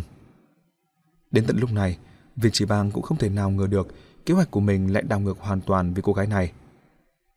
Anh ta tin tưởng mình có thể khống chế tất cả. Vẫn còn hai phút nữa thì vụ nổ mới xảy ra đúng như giờ hẹn. Hai phút này đủ để mình chạy thoát. Còn Mạnh Vân thì lại không kịp tiến hành bất cứ hành động tự cứu nào cả. Cho dù mình có dừng lại vài giây, thì liệu có thể xảy ra sự cố nào được chứ? Nhưng anh ta đánh giá thấp Mạnh Vân. Cô vốn không suy nghĩ đến việc giải cứu mình. Cô trừng mắt nhìn viên trí bang. Sau đó trực tiếp giơ tay về đường dây dẫn nổ của quả bom. Sau khi nắm chắc, cô rút mạnh một cái. Viên trí bang ngẩn người kinh ngạc. Lúc đó anh ta mới hiểu. Thật không ngờ đối phương lại muốn cùng chết với mình. Anh ta vội vàng bật người lên, lao người ra khỏi kho hàng. Nhưng cuối cùng anh ta vẫn không thể chạy thoát. Tiếng nổ lập tức vang lên, luồng khí nóng bỏng bắn phụt ra đã hất tung anh ta lên. Tiếp đến anh ta cũng mất đi tất cả trí giác. Sau khi nghe xong cảnh tượng kinh hồn bạt vía đó, là vì không biết miêu tả tâm trạng của mình ra sao nữa. Hai hàng nước mắt chảy ra khỏi khóe mắt anh. Anh ngửa đầu lên thang một tiếng, hình như đã được giải thoát. Cô ấy không phải vì tôi mà chết. La Phi lầm bầm cái chết của Mạnh Vân không phải vì sự phán đoán sai của mình trong việc gỡ bom. Tảng đá đè nặng lên trái tim của anh suốt 18 năm qua hình như cũng đã được gỡ bỏ. Và anh cũng chưa bao giờ nghĩ ra được, thật không ngờ cái chết của Mạnh Vân lại có thể tráng liệt đến thế. Chính là cô đã tận tay dẫn nổ quả bom, tự kết thúc sinh mệnh của mình trước giờ hẹn để đập tan kế hoạch kín kẽ không chút sơ hở của viên trí bang. Trong thời khắc tuyệt vọng như vậy, và khoảnh khắc ngắn ngủi mong manh như vậy, có mấy người có thể thản nhiên đối diện với cái chết như vậy. Đồng thời còn có thể giáng một đòn chí mạng cho đối thủ chứ. Cho nên cho dù phải trả một cái giá đau đớn, viên chỉ bang khi hồi tưởng lại cảnh tượng này vẫn không tránh khỏi nảy sinh cảm giác kính sợ đối với Mạnh Vân. Giây lát sau, là Phi lau nước mắt, sau đó anh nhìn chầm chầm vào viên chỉ bang hạ giọng nói. Đây chính là phong cách của cô ấy. Mãi mãi cũng không chịu nhận thua. Cũng không có ai có thể đánh bại được cô ấy. Cô ấy giống tôi. Anh hình như mang theo tâm trạng kiêu hãnh, lại hình như đang tuyên cáo điều gì đó. Đúng vậy. Viên trí bang thản nhiên đón nhận ánh mắt của La Phi. Tôi không thể đánh bại được cô ấy, cũng không thể đánh bại được cậu. 18 năm trước, Cô ấy đã cướp đi nửa cái mạng của tôi. Còn 18 năm sau, vì cậu, cái mạng chỉ còn một nửa của tôi cũng sẽ kết thúc. Nhưng tương tự, các cậu cũng không thể đánh bại được tôi. Cậu sẽ hiểu thôi, chúng ta đã đấu với nhau 18 năm, cuối cùng vẫn là kết quả khó phân thắng bại. Khó phân thắng bại? La Phi lắc đầu. Tôi đã tìm thấy cậu, kế hoạch của cậu đến đây là chấm dứt. Viên trí bang há cái miệng tàn bật cười. Cậu tìm thấy tôi, không có nghĩa là cậu đã tìm thấy Elmenides. La Phi giật mình, anh biết ý tứ của đối phương. Trong vụ nổ 18 năm trước, viên trí bang đã trở thành một phế nhân. Anh ta đã không còn khả năng để thực hiện kế hoạch của mình, cho nên anh ta chỉ có thể lấy trộm thân phận của Hoàng Thiếu Bình để ẩn nấp, và sự chờ đợi này kéo dài tận 18 năm. Nhưng anh ta không cam tâm Elmenides, vì thế mà biến mất, dùng thời gian 18 năm để bồi dưỡng huấn luyện một kẻ kế tục, thừa kế toàn bộ kỹ năng và tư tưởng của mình. Đây chính là lúc người kế tục này tỏ rõ tài năng. La Phi đã nghĩ được đến hết những điều này. Tôi cũng sẽ tìm hắn là vì dùng ánh mắt mình để tỏ rõ sự kiên định. Các người không tìm được nó đâu. Viên trí bang lại tỏ ra vô cùng tự tin. Bởi vì nó không có ghi chép, không có bất cứ tài liệu nào. Đối với một người không hề tồn tại, các người tìm thấy thế nào được đây? Đặng Hoa. Mục tiêu của hắn là Đặng Hoa. Tôi sẽ thông qua đó mà tìm được hắn. Hơn nữa, tôi đã biết được mối then chốt trong kế hoạch lần này của các người rồi. Viên trí bang chợt không nói gì. Anh ta nhìn La Phi như thể đang khen ngợi. Giây lát sau anh ta lại mở miệng nhưng lại hoàn toàn tách rời đề tài câu chuyện. Tôi thích bộ dạng này của cậu. Anh ta nói một câu không ăn nhập vào đâu. La Phi ngần người, không hiểu được ý tứ của đối phương. Nhưng viên trí bang lại nói tiếp. 18 năm trước, khi vụ nổ đó vẫn còn chưa xảy ra, cậu liệu có từng nghĩ đến có một ngày chúng ta sẽ giống như thế này không? Chúng ta ngồi ở hai đầu của chiếc bàn, đại diện cho hai phe đối chọi nhau như nước với lửa. Chúng ta cùng tranh đấu, cùng dốc hết sức nhưng lại vẫn không chắc chắn giành được chiến thắng. La Phi trầm mặc, hình như anh đang suy ngẫm điều gì. Viên trí bang lại tuét miệng. Tôi biết cậu đã từng nghĩ, giống như tôi vậy, bởi vì trong tính cách của chúng ta có thứ tương đồng về bản chất. Tính mạo hiểm, thích kích thích và khiêu chiến. Đối với người có thứ tính cách này, anh ta khao khát có được một địch thủ xuất sắc còn hơn là một người bạn xuất sắc. Cho nên chắc chắn cậu cũng giống tôi. Nhiều lần tưởng tượng chúng ta không xuất hiện cùng một phe. Sau khi quyết đấu trận sinh tử, xử lý đối phương hoặc là bị đối phương xử lý. La Phi ha một tiếng từ tận sâu trong cuống họng, không biết là phản bác hay là mặc nhận. Là tôi đã giúp sự tưởng tượng đó biến thành hiện thực. Viên trí bang lại thở dài, rõ ràng vừa hài lòng vừa tiếc nuối. Vừa rồi tôi nhìn thấy ánh mắt đó của cậu, ánh mắt của sự chiến đấu. Cậu có biết tôi kích động đến nhường nào không? Cậu cần phải cảm ơn tôi. Tôi đã viết thư gọi cậu đến, để cậu có cơ hội tham gia trò chơi này. Và cậu cũng không làm tôi thất vọng. Còn tôi thì cần phải ghen tị với cậu. Cậu vẫn có thể vật lộn quyết đấu với đối thủ tuyệt đỉnh. Nhưng tôi thì sao? Tôi lại đã đến lúc cần phải rời sân khấu rồi. La Phi nhìn chằm chằm vào viên trí bang hồi lâu, sau đó anh lắc đầu. Cậu là một thằng điên. Thằng điên? Cậu đang khinh thường thằng điên sao? Viên trí bang chực một tiếng. Trong cái xã hội xấu xí này, thằng điên là một từ có ý nghĩa tích cực. Tôi là một thằng điên, nhưng tôi điên vì trừng trị tội ác. Về bản chất, tôi và cảnh sát các cậu đang cùng làm một loại công việc. Nhưng chúng tôi quyết không giết những người vô tội. La Phi kích động bác bỏ. Trong danh sách những người bị cậu hại, có Mạnh Vân, có Trịnh Hách Minh, có Hùng Nguyên. Họ không hề phạm bất cứ tội danh nào. Tại sao cậu lại phải giết họ? Vô tội. Thế nào gọi là vô tội? Viên chỉ bang so so vai. Tôi hỏi cậu, nếu như tôi không giết Mạnh Vân, tôi không giết Trịnh Hách Minh, không giết Hùng Nguyên, những người tôi giết đều là những kẻ đáng bị trừng trị, thì cậu có bắt tôi không? Đương nhiên là có. La Phi trả lời luôn không suy nghĩ. Chỉ cần cậu phạm pháp. Viên chỉ bang lại giật tay quách mỹ nhân. Vậy được, cậu hãy nhìn người phụ nữ này xem. Giả thiết tôi vẫn là một người công dân tốt biết tuân thủ pháp luật. Nhưng tội ác của người phụ nữ này khiến tôi không thể nào chịu đựng được. Bây giờ tôi muốn giết cô ta. Cậu có vì muốn ngăn cản tôi mà bắn chết tôi không? Lần này La Phi suy nghĩ một lát. Đáp án của anh vẫn là có. Nhưng cậu cũng hận người phụ nữ này. Cậu cũng hy vọng cô ta chết. Cậu không hề căm ghét sự việc tôi làm, nhưng cậu lại buộc phải giết tôi. Viên trí bang giải thích giúp cho La Phi. Bởi vì cậu cần phải bảo vệ quy tắc của mình. Cậu cho rằng cái quy tắc này có thể bảo vệ được số đông mọi người. La Phi gật đầu. Đúng vậy. Viên chỉ bang lại nói. Tôi đã làm cái việc cậu muốn làm, nhưng lại không thể nào làm được. Nhưng tôi lại bị cậu bắn chết. Như vậy thì tôi có được gọi là vô tội không? La Phi lắc đầu, không biết nên trả lời ra sao. Sao cậu lại do dự? Tôi trả lời giúp cậu. Đây không được coi là vô tội, bởi vì chúng ta đã không ở cùng một phe, cho dù là cùng khen ngợi nhau, cho dù thứ chúng ta đang theo đuổi cùng là chính nghĩa. Nhưng vì bảo vệ quy tắc của chính mình, sau khi gặp mặt thì lại chỉ có thể chiến đấu một mất một còn. Cậu muốn giết tôi, tôi cũng muốn giết cậu. Đây chính là câu chuyện giữa cảnh sát và sát thủ. Để trừng trị tội ác, chúng ta đều đã làm tốt công tác tư tưởng cho sự hy sinh. Sự hy sinh này là để bảo vệ lợi ích cho nhiều người hơn. Cho nên sự giết chóc giữa chúng ta không có cái gọi là vô tội. Sau khi nói xong những câu nói này, viên trí bang hít thở một hơi thật sâu lại nói. Tôi chỉ giết hại hai loại người. Một là những người có tội, hai là cảnh sát. Còn ngoài ra, tôi chưa từng giết hại người dân thường vô tội nào. Cho dù là Hoàng Thiếu Bình, kẻ mà tôi đã tóm lấy để làm người thay thế, anh ta cũng phạm phải tội danh đáng chết.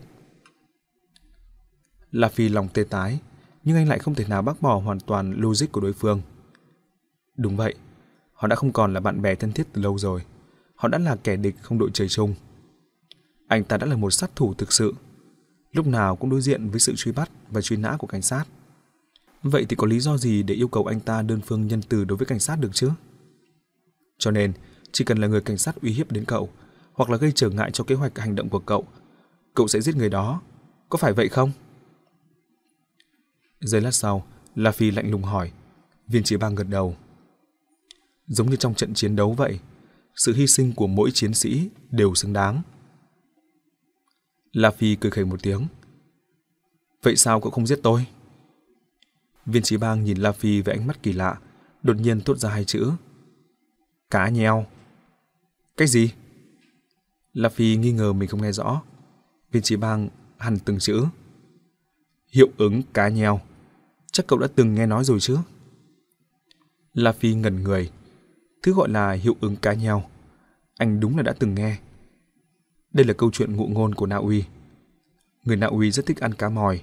Sau khi ngư dân bắt được cá mòi trên biển, thường thả vào trong khoang cá một con cá nheo hung dữ.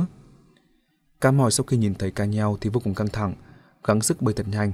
Thế là sức lực tăng lên, khả năng sống sót khi đến được cảng cũng tăng lên rất nhiều. Cậu chính là con cá nheo đó. Thế là vì có vẻ không hiểu lắm, viên trí bang bèn giải thích. Bởi vì sự tồn tại của cậu, nó sẽ tràn đầy sức sống, sẽ không bao giờ dám lơ là. Cho nên tôi sẽ không để cậu chết. Tôi đã không thể nào dạy nó được nữa rồi. Và cậu thì lại là đối thủ tốt nhất của nó, đồng thời cũng là người thầy tốt nhất. là Phi đương nhiên biết viên chỉ bang gọi nó là chị ai. Và trong mắt đối phương, thật không ngờ anh lại biến thành một con cá nheo. Thật sự không biết nên lấy làm vinh dự hay tức giận. Lạnh lùng trừng mắt nhìn đối phương, sau đó La Phi bác bỏ. Cậu đúng là quá tự cao tự đại đấy. Tôi sẽ nhanh chóng ngăn cản được kế hoạch máu tanh của các người. Hơn nữa, con cá mòi đó cũng sẽ trở thành bữa ăn ngon trong đĩa của những người ngư dân. Cậu thực sự muốn ngăn cản tôi ư? Viên chỉ bang liếm đôi môi khô khốc. Ngăn cản tôi giết chết đặng hoa? Đương nhiên. Giọng nói của La Phi vô cùng kiên quyết. Cậu tưởng rằng tôi không làm nổi sao? Cậu có thể làm được, tôi không chút nghi ngờ gì cả, nhưng cậu sẽ không làm như vậy. Viên chỉ bang nhìn La Phi với ý tứ sâu xa. Đặng Hoa là loại người như thế nào? Cậu đã hiểu rất rõ. Hắn giết người, buôn ma túy, tổ chức xã hội đen. Những tội lỗi hắn mắc phải nhiều không đếm xuể. Cậu thực sự muốn cứu một con người như vậy ư? Pháp luật có quy tắc chuẩn mực của nó. Tội trạng của Đặng Hoa là một chuyện, sự tàn sát giết chóc của các người lại là một chuyện. Muốn lấn lướt pháp luật để tước đoạt sinh mạng của người khác, tôi quyết không cho phép. La Phi trịnh trọng nói rõ thái độ của mình. Viên trí bằng tuét miệng, lộ ra hàm răng trắng ờn, và ở nơi khóe mắt của anh ta lại hiện lên ý cười rào hoạt. Sau đó anh ta lạnh lùng hỏi. Bây giờ cậu nghĩ như vậy, là bởi vì cậu chưa phải đối diện với sự lựa chọn khó khăn. La Phi nhìn viên trí bang, không nói gì, anh không hiểu được ý tứ của đối phương. Viên trí bang tiếp tục chậm rãi nói. Con người có được con đường lùi rộng thanh thang luôn tỏ ra cao thượng, cho nên cậu không đồng ý tôi diễn đặng hoa. Nhưng nếu không có con đường lùi, cậu còn có thể kiên trì giữ vững cái gọi là nguyên tắc không? Đến lúc đó, chắc chắn cậu sẽ hiểu được tôi. La Phi trong mày. Rốt cuộc là cậu có ý gì? Viên chỉ bang cười ha ha, bắt đầu lật quân bài của mình. Khi mộ kiếm vân rời khỏi quán ăn, trong tay cầm theo một thứ mà tôi mới đưa cho cô ta. Sự quan sát của cậu trước nay vẫn luôn nhạy bén, chắc không bỏ sót chi tiết này chứ. Lạp Phi nhớ lại hành động khác thường lúc nãy của mộ kiếm vân, giật mình, lập tức truy hỏi. Cậu đã đưa thứ gì cho cô ấy? Tôi đưa cho cô ta thứ gì, không hề quan trọng. Cơ thể trên mặt của viên trí bang vẹo vọ, phát ra những tiếng cười quái đản khàn đặc. Điều quan trọng là, Đặng Hoa đã tin rằng Mộ Kim Vân cầm đi bản sao cuộn băng ghi âm năm đó. La Phi thoáng ngẩn người, rồi lập tức hiểu được vấn đề. Anh đập bàn đứng lên. Khốn nạn! Mày! Mày làm như vậy là muốn hại chết cô ấy. Tôi không hề động đến một sợi lông tơ của cô ta. Người muốn cô ta chết là Đặng Hoa. Viên chỉ bang lạnh lùng nói. Mày... Não của La Phi như phình to, anh thực sự khó có thể kìm nén được tâm trạng phẫn nộ căm hận trong lòng. Anh túm lấy cổ áo của viên trí bang. Tại sao mày lại lôi cô ấy vào? Viên trí bang nhìn thẳng vào La Phi, sau đó nói từng chữ. Để kiểm chứng sự lựa chọn của cậu. Đôi tay của La Phi khẽ run rẩy. Giây lát sau, cuối cùng anh cũng không chế được tâm trạng của mình. Anh thả viên trí bang ra, cầm di động vội vàng ấn số điện thoại của mộ kiếm vân. Tiếng chuông vang lên, nhưng hồi lâu không có ai nghe máy. Cho đến tận khi cuộc gọi bị hệ thống kết thúc, La Phi lo lắng đập điện thoại xuống bàn. Cậu cần phải đi khỏi đây rồi, cảnh sát la. Viên trí bang thản nhiên nhắc nhở. Nếu như muộn quá, e rằng cậu còn không còn quyền được lựa chọn. La Phi trừng mắt hằn học nhìn đối phương, dù vô cùng phẫn nộ nhưng cũng đành bất lực. Sau đó anh cầm di động lên, quay người bước ra khỏi cửa hàng ăn. Đợi đã. Viên trí bang đột nhiên kêu lên. La Phi dừng bước quay đầu lại. Một câu tạm biệt cũng không nỡ nói sao? Trong ánh mắt của viên trí bang như đang lấp lánh, hình như đó là sự lưu luyến cuối cùng của anh ta. La Phi hiểu được ánh mắt của đối phương. Anh biết viên trí bang đã không thể nào có thể sống sót bước ra khỏi cửa hàng ăn này được. Cho nên khoảnh khắc này giữa họ sẽ là sự vĩnh biệt. Hai người cứ nhìn nhau như vậy. Tình bạn thân thiết từng có, nỗi nhớ thương 18 năm, cả sự thù hận và phẫn nộ cuối cùng đều ngưng tụ lại trong khoảnh khắc ngắn ngủi này. Chúng ta sẽ không gặp lại nữa, bởi vì chặng tiếp theo của cậu chính là địa ngục. Cuối cùng, La Phi ép ra khỏi kẽ răng câu nói này. Sau đó anh bước nhanh ra, không dừng lại thêm lần nào nữa. Mỗi bước đi của La Phi hình như đều mang đi một phần khí lực trong cơ thể của viên trí bang.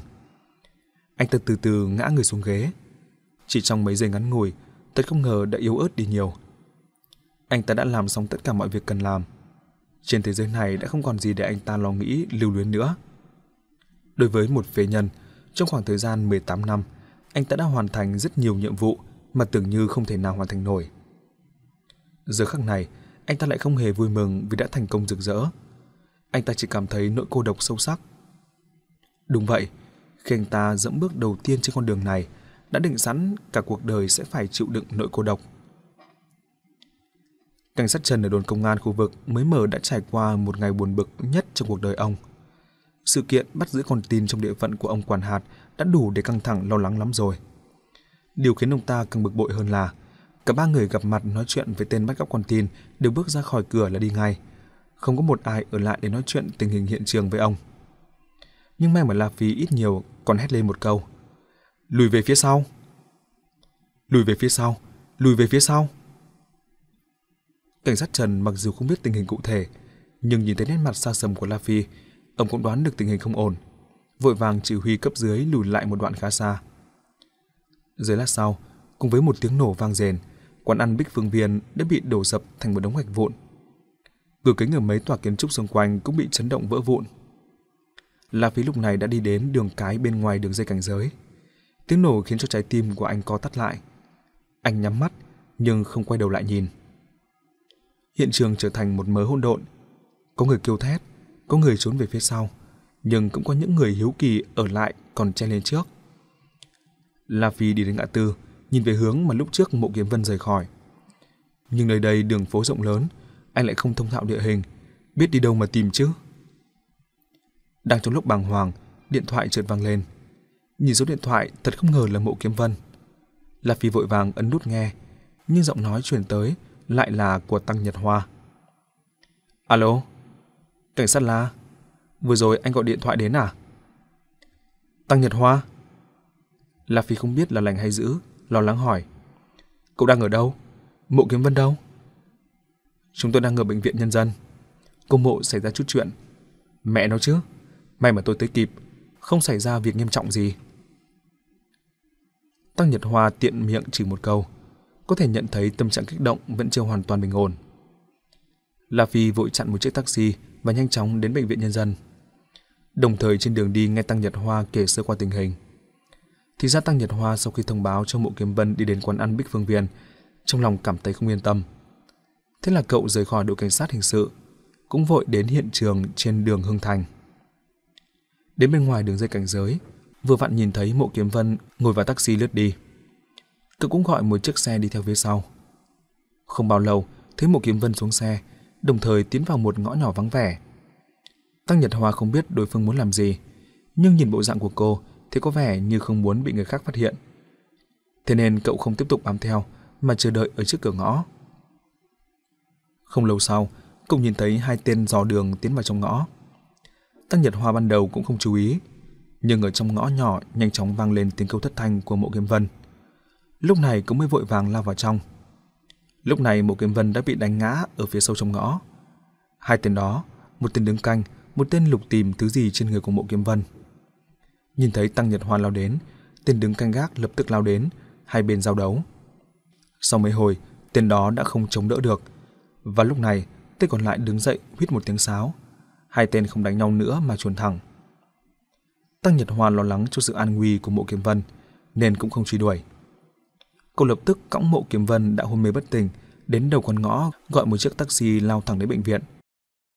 May mà sau khi bác sĩ kiểm tra, não của Bộ Kiếm Vân bị đột kích, chữa trị xong thì không có vấn đề gì lớn. Trong khi Tăng Nhật Hoa nói chuyện với La Phi, cô đã tỉnh táo trở lại. Trái tim trong lơ lửng của La Phi cuối cùng cũng được đặt xuống. Sau khi đến bệnh viện, anh chạy thẳng lên phòng bệnh của Mộ Kiếm Vân ở tầng 2. Nhìn thấy Mộ Kiếm Vân đang nằm trên giường bệnh nghỉ ngơi, cô nhìn chăm chú ra bên ngoài cửa sổ, hình như đang suy nghĩ điều gì. Còn Tăng Nhật Hoa thì ngồi ngay bên cạnh, thổ lỗ vén nửa vạt áo cảnh phục, cầm một lọ dầu đỏ xoa xoa mấy chỗ thâm sưng ở trên cánh tay. Thế nào rồi? La Phi hỏi đầy quan tâm, ánh mắt của hai người trong phòng cũng đồng thời hướng về phía anh. Không sao, hai tên trộm danh, chắc là muốn cướp ví tiền thôi. Tăng Nhật Hoa tuét miệng, lại nói tục. Mẹ nó chứ, dám đánh nhau với tôi, cứ tưởng dân vi tính không phải là cảnh sát. Ông mày đây lúc học ở trường cảnh sát, đánh nhau thay đôi cũng có hạng nổi tiếng đấy. La Phi và Mộ Kiếm Vân lúc này cùng nhìn nhau, trong lòng họ đều hiểu rất rõ. Hai tên đó không phải là tên trộm danh cướp ví tiền gì cả. Viên chỉ bang đưa cho cô thứ gì? La Phi đến trước mặt Mộ Kiếm Vân hỏi thẳng luôn. Viên trí bang? Mộ Kiếm Vân nhất thời không kịp hiểu, cô ngơ ngác nhìn La Phi. Hoàng Thiếu Bình chính là viên trí bang. Việc này tôi sẽ giải thích sau với cô. Cô mau nói cho tôi biết, anh ta đã đưa thứ gì cho cô. La Phi vừa nói, vừa vội vàng đi đến cửa sổ, dán sát vào rèm cửa nhìn về phía dưới tòa nhà. Mấy người thanh niên trẻ nhìn có vẻ như vô tình đi lại trước tòa nhà, nhưng lại đang canh giữ lối ra vào.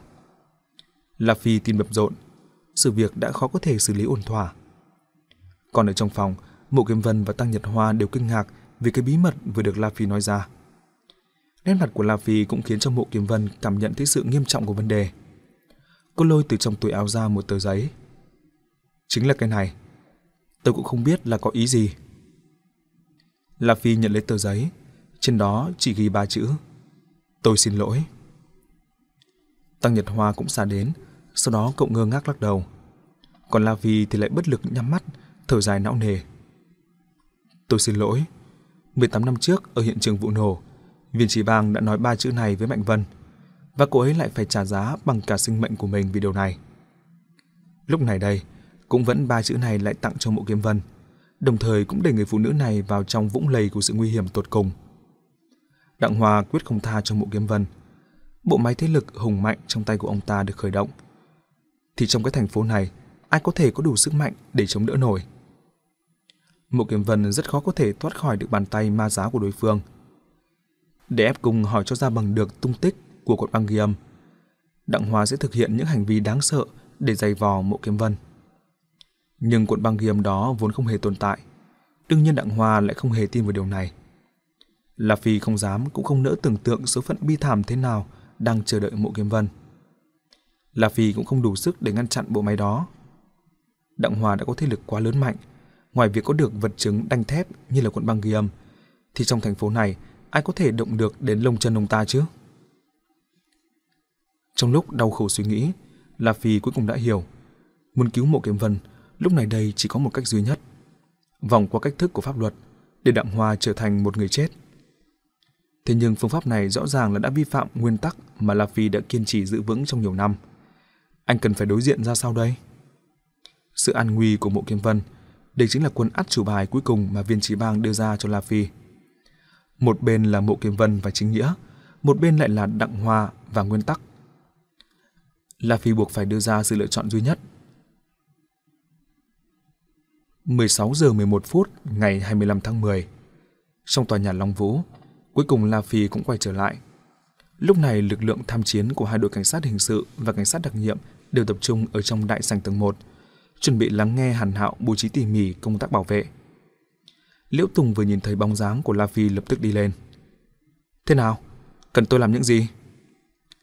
Cậu vội kéo La Phi ra khỏi chỗ đông người, hỏi đầy vẻ lo lắng.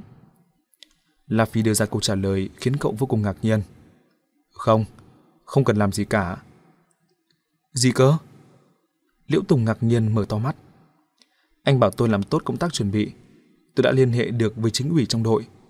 Ông ấy luôn chờ đợi tôi hội báo. Bất luận tình hình nghiêm trọng ra sao, chúng ta đều có thể nói với ông ấy. Ông ấy chắc chắn sẽ truyền đạt lên lãnh đạo cấp cao. La Phi trầm mặc giây lát. Bây giờ vẫn chưa cần. Tất cả chờ qua tối nay hãy nói sau. Sau đó anh dõi mắt tìm kiếm một hồi, bèn hỏi. Doãn kiếm đâu? Hàn Hạo nói không thấy anh ta đâu cả. Chắc chắn là chạy rồi. Liễu Tùng hạ thấp giọng. Nếu như còn không mau hành động, sau này muốn bắt anh ta khó khăn đấy. La Phi lặng lẽ nhìn Liễu Tùng, có rất nhiều điều không thể nói cho rõ được. Cuối cùng anh chỉ có thể vỗ vỗ vai đối phương, nói đầy chân thành. Tin tôi đi, đối với cái chết của đội trưởng Hùng, chắc chắn tôi sẽ có lời giải thích đầy đủ cho cậu. Liễu Tùng bất lực hi một tiếng, không hiểu đối phương đang ẩn ý điều gì. Nhưng chính cậu lại không nắm bắt được bất cứ chứng cứ gì chứng tỏ dọn kiếm câu kết với địch, đối mặt với cục diện này. Mặc dù không cam tâm, nhưng lại không làm được gì cả. Được rồi, chúng ta đến đằng kia đi. La Phi chỉ về hướng mọi người tập trung. Nghe đội trưởng Hàn bố trí nhiệm vụ tác chiến hôm nay, đây mới là việc quan trọng nhất hiện giờ. Và Hàn Hạo lúc này cũng nhìn thấy La Phi, ánh mắt anh cũng loay sáng lớn tiếng hỏi. Cảnh sát La, tình hình bên đó ra sao? Hoàng Thiếu Bình chính là viên trì bang, đồng thời cũng chính là Elmenides trước đây. Anh ta đã chết rồi, nhưng tội ác vẫn tiếp diễn. La Phi đến bên cạnh Hàn Hạo, nói sơ qua tình hình một lượt. Còn về việc Thiết Đại Lâm, Đặng Hoa dừng điếu đến tiền bẩn. Mộ Kiếm Vân gặp nạn không tiện bất lộ ra trước mặt mọi người, anh đều bỏ qua. Hàn Hạo nghiêm túc lắng nghe xong, tiếp đến anh căng thẳng suy nghĩ. Huyết dịch từ từ dâng lên não bộ, hiện ra từng đường gân xanh. Sau đó anh trầm ngâm hỏi. Vậy cũng có nghĩa là bây giờ có một Elmenides mới, chính hắn đã gây ra tất cả những vụ huyết án gần đây. La Phi gật đầu. Đây là một người không có bất cứ tài liệu nào, không có bất cứ ghi chép nào, có vẻ như chưa từng tồn tại. Vậy thì cứ để chúng ta đợi hắn đi. Hàn Hạo nghiến răng nói giọng âm mưu. Hôm nay sẽ là ngày tận thế của hắn. Các chiến sĩ tham chiến của đội cảnh sát đặc nhiệm vây quanh Hàn Hạo. Trong lòng họ đã hừng hực ngọn lửa căm hận chỉ muốn báo thù. Cho dù là Liễu Tùng, trong thời khắc đối mặt với kẻ thù lớn nhất này, cũng tạm thời vứt bỏ mối vướng mắc với Hàn Hạo, chờ đợi đối phương ra lệnh. Phương án bảo vệ do Hàn Hạo và Đặng Hoa cùng thương lượng sắp xếp nên. Hệ thống bảo vệ trong nội bộ tòa nhà Long Vũ không thể nào bị đột phá. Trọng điểm công việc chính là sau khi Đặng Hoa rời khỏi tòa nhà Long Vũ, làm thế nào để đảm bảo an toàn cho ông ta. Dưới sự kiên quyết của Đặng Hoa, việc bảo vệ sát sườn cho ông ta vẫn do đội ngũ vệ sĩ riêng của ông ta đảm nhận. Và cảnh sát thì chủ yếu phụ trách việc cảnh giới vòng ngoài và kiểm tra khu vực ra vào. Đặng Hòa sẽ rời khỏi tòa nhà Long Vũ vào lúc 18 giờ 30 phút để ngồi chuyến bay lúc 20 giờ 40 phút đến Bắc Kinh. Theo như kế hoạch, Liêu Tùng dẫn các thành viên của đội cảnh sát đặc nhiệm xuất phát trước, bảo đảm sự an toàn và thông suốt đối với tuyến đường đi. Còn đội xe của Đặng Hòa thì lại xuất phát đồng thời cùng với các thành viên của đội cảnh sát hình sự do Hàn Hạo dẫn đầu. Sau khi đến sân bay, Đặng Hoa sẽ ngồi đợi một lát trong chiếc xe chống đạn của mình. Cảnh sát sẽ dẹp bớt người để dọn đường, đồng thời làm xong hết các thủ tục check-in. Sau đó, Đặng Hoa mới xuống xe. Ông ta sẽ đến thẳng cửa kiểm tra an ninh và tiến vào đại sảnh đợi máy bay giữa từng lớp bảo vệ dày đặc. Cả quá trình này, cơ hội tiếp xúc với thế giới bên ngoài đã được hạn chế xuống thấp nhất có thể. Chiếc xe Bentley của Đặng Hoa sẽ trực tiếp lái thẳng đến trước cửa tòa nhà Long Vũ.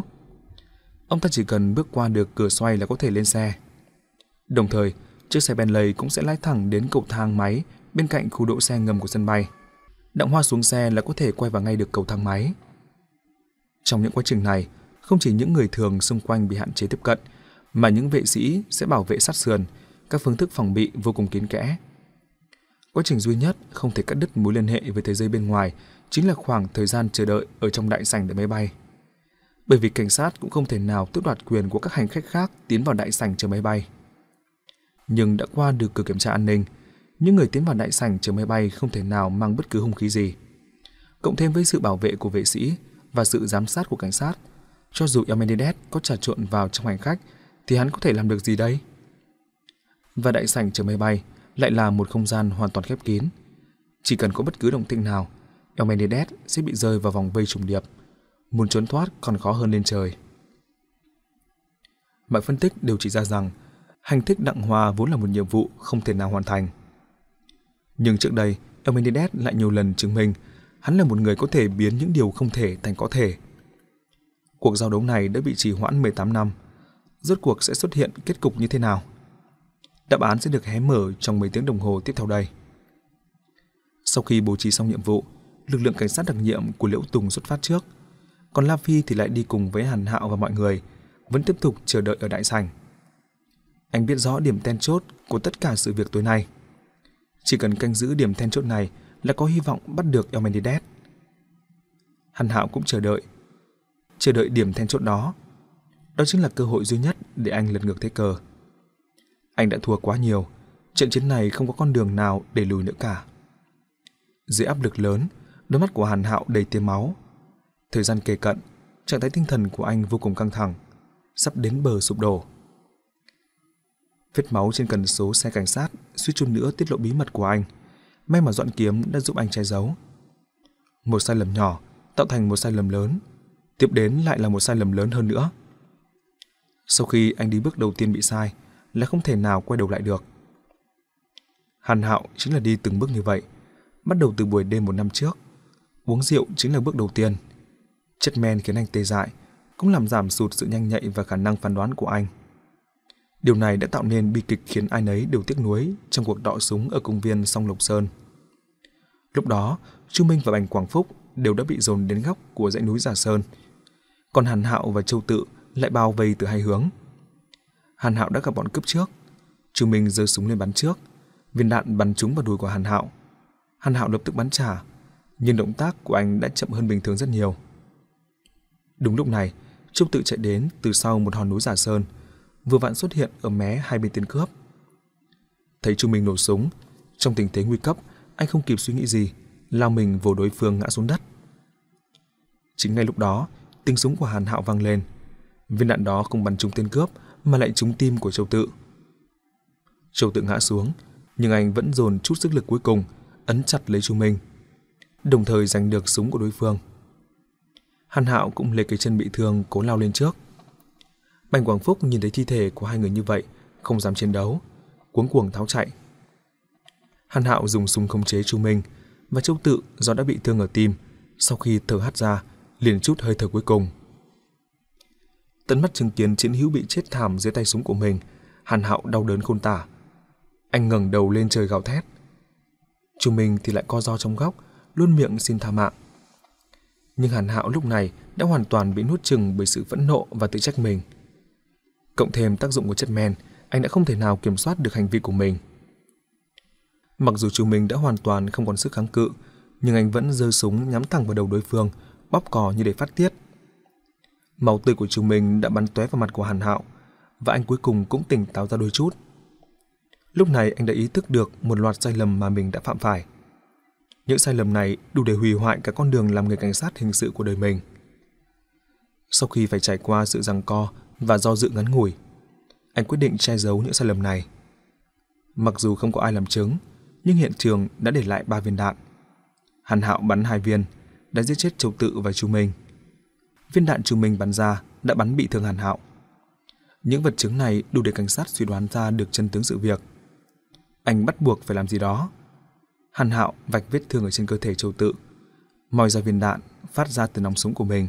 Sau đó anh lại cầm lấy viên đạn thứ hai mà Chu Minh đã bắn vào hòn giả sơn. Anh cầm lấy viên đạn này nhét vào trong vết thương nơi lồng ngực của Châu Tự.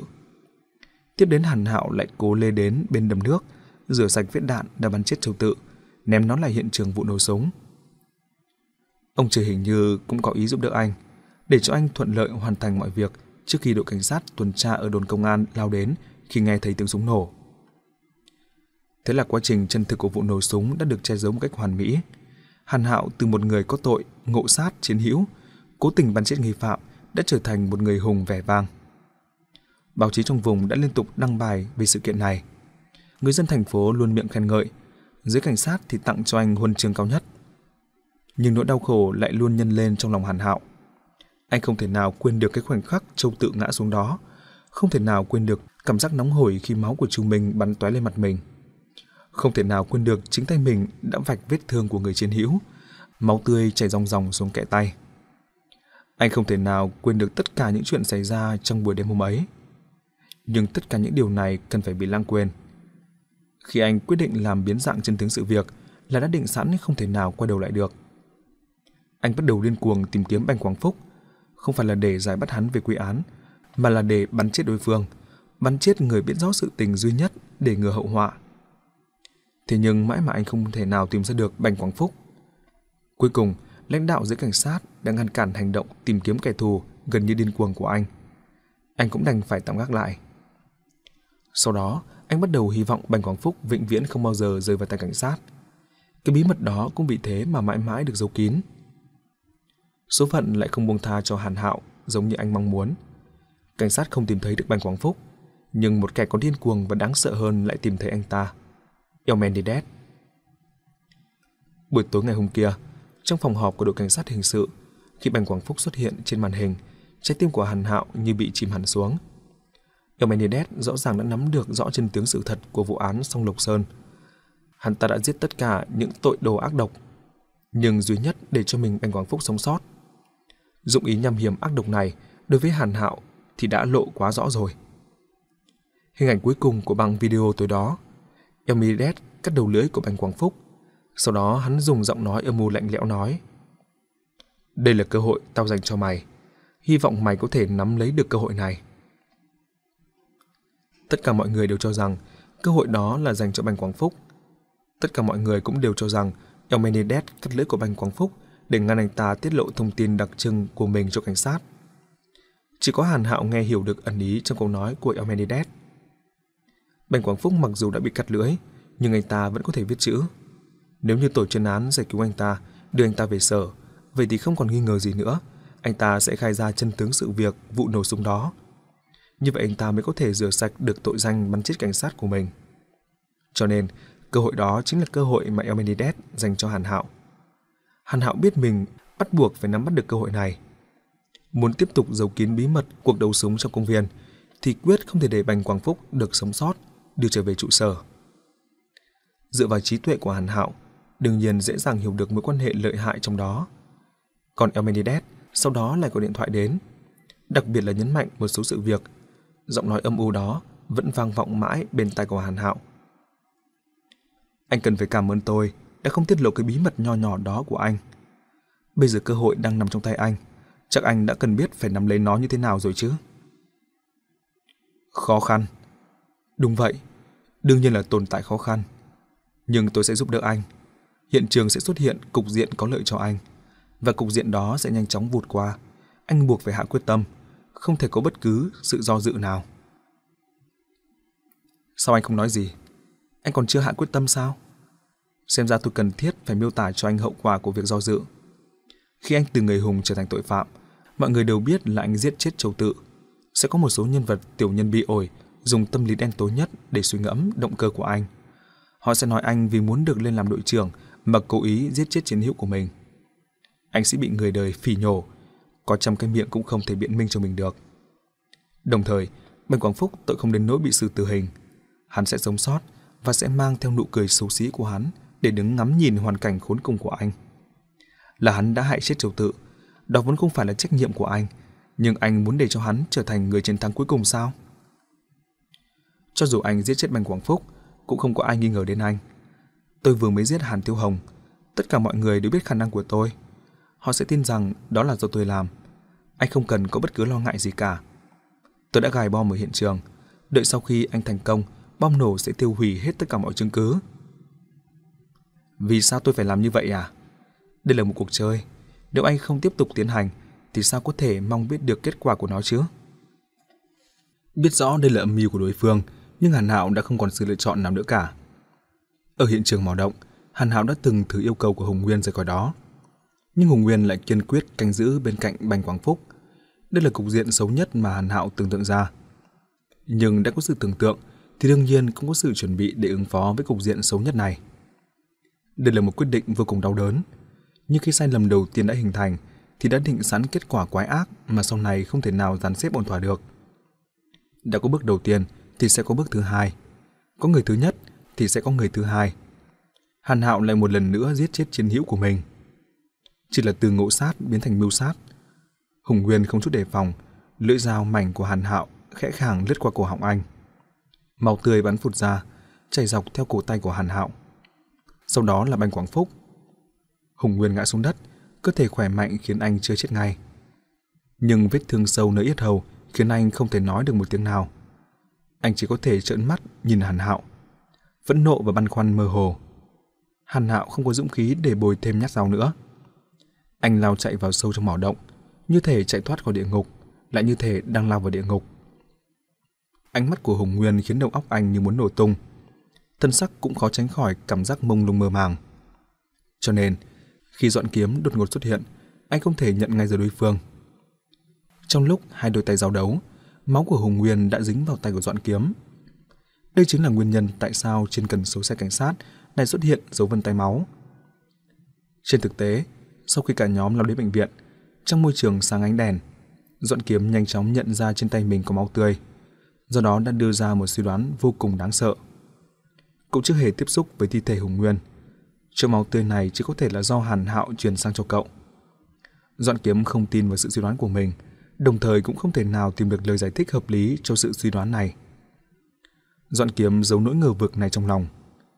Trong con mắt cậu, Hàn Hạo không chỉ là lãnh đạo, càng giống như một thần tượng và thầy giáo hướng dẫn. Cậu không thể nào chịu đựng nổi một hình tượng như vậy lại đổ sụp trước mặt mình. Cho nên, cậu thà trốn tránh, nhưng Liễu Tùng lại đưa vấn đề lên đầu sóng ngọn gió. Khi Hàn Hạo cố tìm lý do để che giấu việc này, Dọn Kiếm vẫn lựa chọn im lặng. Nhưng Hàn Hạo lại không thể nào im lặng được nữa. Anh biết không thể nào giấu được Dọn Kiếm, cho nên sắp xếp cuộc nói chuyện bí mật giữa hai người. Hàn Hạo đã nói cho Dọn Kiếm biết tất cả mọi chuyện. Do hai người có mối quan hệ gắn bó thân thiết, Dọn Kiếm đồng ý sẽ tiếp tục giữ kín bí mật.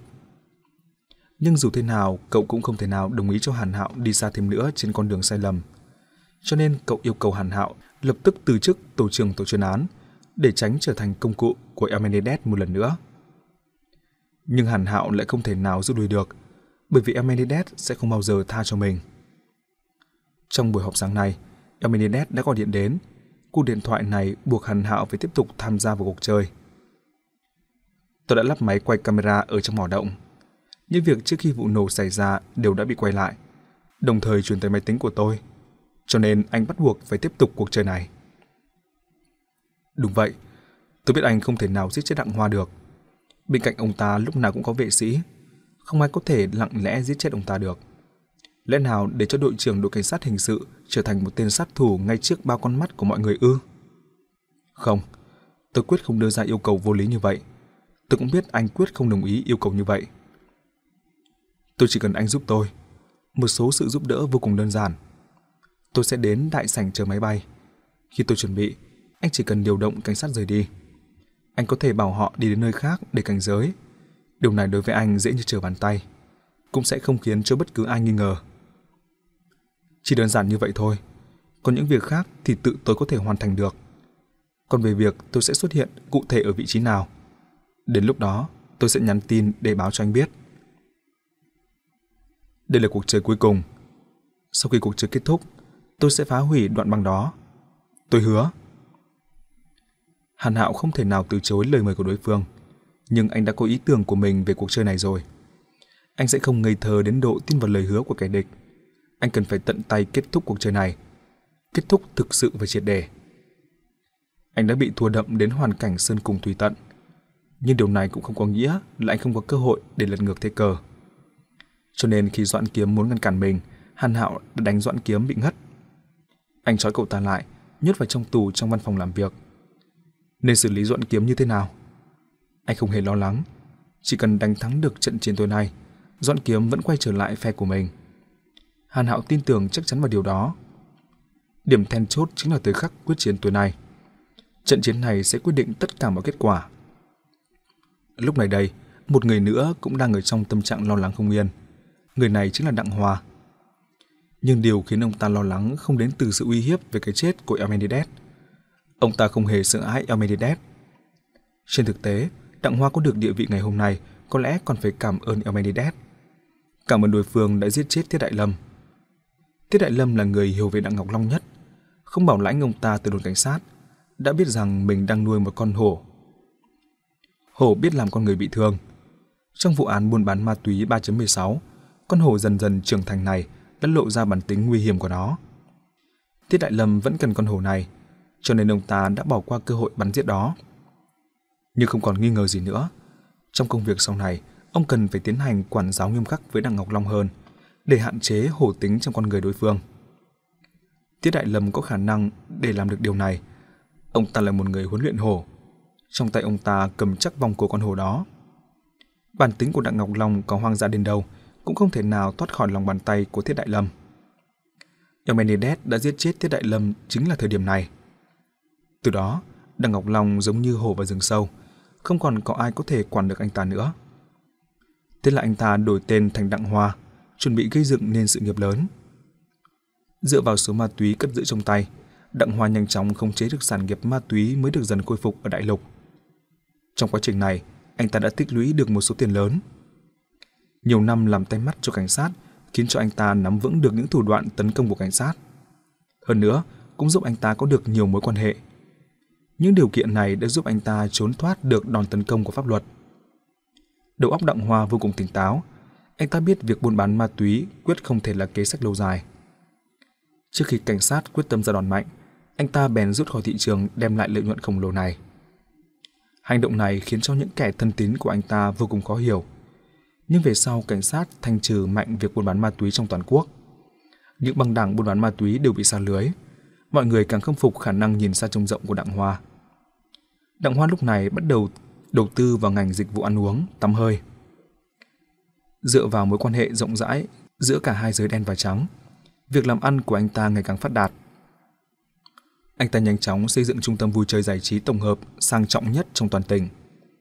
Lấy trung tâm này làm nền tảng, anh ta kết giao được với nhiều nhân vật ở tầm cao hơn. Trong quá trình này, các kiểu đấu sáng đấu ngầm đều lần lượt kéo đến. Ở dưới xã hội đen, ở trên thương trường, thậm chí là ở quan trường. Trong lúc kết giao, Đặng Hoa vung tay hào phóng hơn bất cứ ai. Trong lúc tranh đấu, Đặng Hoa ra tay hiểm độc hơn bất cứ ai. Thế là một mặt thế lực của anh ta tăng lên vượt bậc, một mặt số người mà anh ta đắc tội cũng càng lúc càng nhiều. Đúng như Đặng Hoa nói, trên thế giới này, người muốn giết ông ta nhiều không kể xiết. Cho nên một bức thư tử hình uy hiếp đến từ Eumenides trong mắt Đặng Hòa thì thực sự chẳng là gì cả. Ông ta đã sống quá nửa đời người trong sự uy hiếp của cái chết. Lần này có gì đặc biệt chứ? Ông ta có quá nhiều cách để đối phó với việc thích sát. Những phương pháp này đều được tích lũy từ trải nghiệm đầy máu tanh nồng và chưa bao giờ bị thất bại. Huống hồ lần này còn có cả cảnh sát bảo vệ ở mức độ cao nhất. Đương nhiên, điều khiến Đặng Hoa yên tâm chính là bên cạnh ông ta có A Hoa, trợ thủ đắc lực đáng tin cậy nhất. Có A Hoa thì không ai có thể tiếp cận được mình. Điều này thì Đặng Hoa vô cùng tin tưởng. Thấy cảnh sát bộ dạng cứ như thể sắp gặp kẻ địch hùng mạnh. Ông ta thậm chí còn cảm thấy hơi buồn cười. Điều Đặng Hoa lo nghĩ bây giờ là một việc khác. Việc có liên quan đến vụ án buôn bán ma túy 3.16. Vụ án từ 18 năm trước, thật không ngờ cho đến nay vẫn để lại cái đuôi khó nhằn. Đây là tình huống mà Đặng Hoa không thể nào ngờ tới. Cái thằng tàn tật đó rốt cuộc là ai? Vụ huyết án 4.18 năm đó thì có liên quan gì đến hắn? Trừ phi hắn đã từng có mối quan hệ mật thiết với Bạch Phi Phi. Vì thế nên mới biết được bí mật của vụ án buôn bán ma túy 3.16. Cái chết của Thiết Đại Lâm và Viên Trí Bang bao gồm cả mình nhận được chính là để báo thù cho Bạch Phi Phi sao? Những câu hỏi này cuốn chặt lấy Đặng Hoa, nhưng đứng từ một góc độ khác, những câu hỏi này cũng không hề quan trọng, bởi vì ông ta biết người đàn ông tật nguyền đó đã chết rồi. Thực tế là cho dù tên đó không dẫn nổ bom, hắn cũng không thể nào tiếp tục sống sót. Đặng hòa đã bố trí trong lực lượng cảnh sát ở hiện trường, chỉ cần hắn thò đầu ra, bất luận là đầu hàng hay bỏ chạy, cũng đều bị bắn tỉa hay bắn chết ngay tại chỗ. Đây chính là sức mạnh của thị trường đặng trong thành phố này. Ông ta có thể thao túng bất cứ việc gì. Bây giờ điều khiến ông ta do dự không quyết được chính là người phụ nữ đó, Mộ Kiếm Vân. Trong đầu óc ông, những suy nghĩ quanh đi quẩn lại đều liên quan đến người phụ nữ này. Nếu như cô ta thực sự lấy được cuộn băng ghiềm đó, vậy thì đúng là một việc vô cùng phiền toái. Việc này cần phải giải quyết càng nhanh càng tốt. Có thể để A Hoa đi xử lý thì tốt, mình sẽ yên tâm hơn nhiều. Nhưng hôm nay A Hoa cần phải đi đến Bắc Kinh với mình. Đã giao nhiệm vụ cho A Thắng, hy vọng nó không để mình phải thất vọng. Đây cũng là một cậu thanh niên có năng lực, để cậu ta có cơ hội rèn luyện một chút cũng tốt. Không cần phải lo lắng nhiều thế làm gì. Bao nhiêu sóng to gió lớn đều vượt qua, lẽ nào lại bị lật thuyền trong cái rãnh bé tẹo của 18 năm trước được sao? Đã không có ai có thể lật đổ được vương quốc ta gây dựng nên. Ai muốn cản trở thế lực của ta thì chỉ có số tan xương nát thịt mà thôi. Chỉ hơi tiếc cho người phụ nữ ấy, trên nhiều phương diện, cô ta đúng là rất đáng khen ngợi đấy. 18 giờ 30 phút ngày 25 tháng 10 trong sự chờ đợi không giống nhau của mọi người, màn đêm cuối cùng cũng kéo tới. Đặng Hòa bước ra khỏi văn phòng được canh phòng cần mật của mình, chuẩn bị đến sân bay theo như kế hoạch. Trong đại sảnh, Hàn Hạo đã nhận được tin. Các thành viên trong đội cảnh sát hình sự lập tức hành động. Họ giải tán những người không liên quan ở gần cửa ra vào tòa nhà. Cùng lúc đó, tài xế của Đặng Hoa lái chiếc xe Bentley vào thẳng cuối tiếp tân trước cầu tòa nhà. Người của đội cảnh sát hình sự thì phối hợp canh giữ ở xung quanh của tiếp tân. Giây lát sau, hơn 10 người vệ sĩ mặc đồ đen lần lượt bước xuống. Vóc người ai nấy đều cao lớn, kính dâm to bản che khuất non nửa khuôn mặt. Động tác đồng nhất ngay ngắn, người ngoài rất khó phân biệt được sự khác biệt giữa bọn họ. Những vệ sĩ chia ra làm hai hàng, hình thành một tuyến đường bảo vệ cẩn mật giữa cửa xe và tòa nhà. Sau đó, Đặng Hòa mới xuất hiện ở trong đại sảnh. Bên cạnh ông ta, ngoài hai vệ sĩ mặc đồ đen, đương nhiên không thể thiếu được người tùy tùng đắc lực nhất, A hòa. A hòa đi sát ngay bên cạnh Đặng hòa, từng bước không rời. Khi đến gần chiếc xe Bentley, anh ta bước lên trước một bước, mở cửa sau xe để Đặng hòa lên xe. Mặc dù tình hình căng thẳng, nhưng Đặng hòa trông rất bình thản, vẫn giữ được nét mặt của phong cách đại gia. La Phi cũng có mặt ở hiện trường. Anh đi lại tách biệt ở bên ngoài hệ thống phòng vệ, giống như là một người thừa nhưng anh lại nắm giữ được quá nhiều bí mật. Khi Amenides thiết kế nên trò chơi giết chóc lần thứ hai, La Phi đã cảm nhận được âm mưu sâu sắc hơn ẩn giấu trong đó. Và âm mưu này rất có khả năng có sự liên quan nào đó đến mối ân oán giữa Hàn Hạo và Bành Quảng Phúc. Cho nên La Phi mới đọc hồ sơ vụ án bắn cảnh sát song Lục Sơn, và anh cũng nhanh chóng phát hiện ra một số điểm khả nghi. Trong đó điểm lớn nhất chính là trên viên đạn dẫn đến cái chết của Châu Tự có vết ma sát rất rõ rệt. Theo như miêu tả của tình tiết vụ án, viên đạn đó xuất phát từ súng của tên cướp trung minh. Sau khi bắn trúng Châu Tự thì ở lại trong cơ thể của nạn nhân. Nhưng dấu vết ma sát đó lại rõ ràng được tạo thành do va đập với vật thể cứng, kết hợp với hoàn cảnh hiện trường. Vật thể cứng đó rất có khả năng chính là đá hoa cương để đắp nên hòn giả sơn. Một viên đạn bắn trúng vào Châu Tự gây ra cái chết của anh. Sao lại có thể đã từng bắn trúng vào hòn giả sơn ở hiện trường chứ? Khi La Phi tiến hành phân tích nghi điểm này, anh đã có một sự suy đoán vừa bạo gan vừa hợp lý. Suy đoán này đã rất gần với chân tướng sự việc. Nhưng anh lại không thể nào nói ra được sự suy đoán này, bởi vì đối tượng anh khiêu chiến không chỉ là một đối tượng của đội cảnh sát hình sự, tổ trưởng của tổ chuyên án, mà là cả uy quyền của cả giới cảnh sát tỉnh thành. La Phi có thể đoán được, không có ai muốn tiếp tục điều tra theo hướng suy nghĩ của anh. Mọi người không có lý do, cũng không muốn nghi ngờ Hàn Hạo, nghi ngờ hình tượng một người anh hùng do giới cảnh sát tạo dựng nên. Và người trực tiếp phụ trách điều tra vụ án bắn cảnh sát song Lục Sơn lại là trợ lý thân tín nhất của Hàn Hạo, Dọn Kiếm. Đối với nghi điểm mà La Phi phát hiện ra, có lẽ cậu ta cũng đã từng chú ý tới. Nhưng cậu ta lại không triển khai sự suy đoán giống như La Phi. Cậu thả tin rằng viên đạn đó trước khi bị bắn ra đã bị mài mòn do một nguyên nhân nào đó. Cho nên La Phi chỉ suy đoán.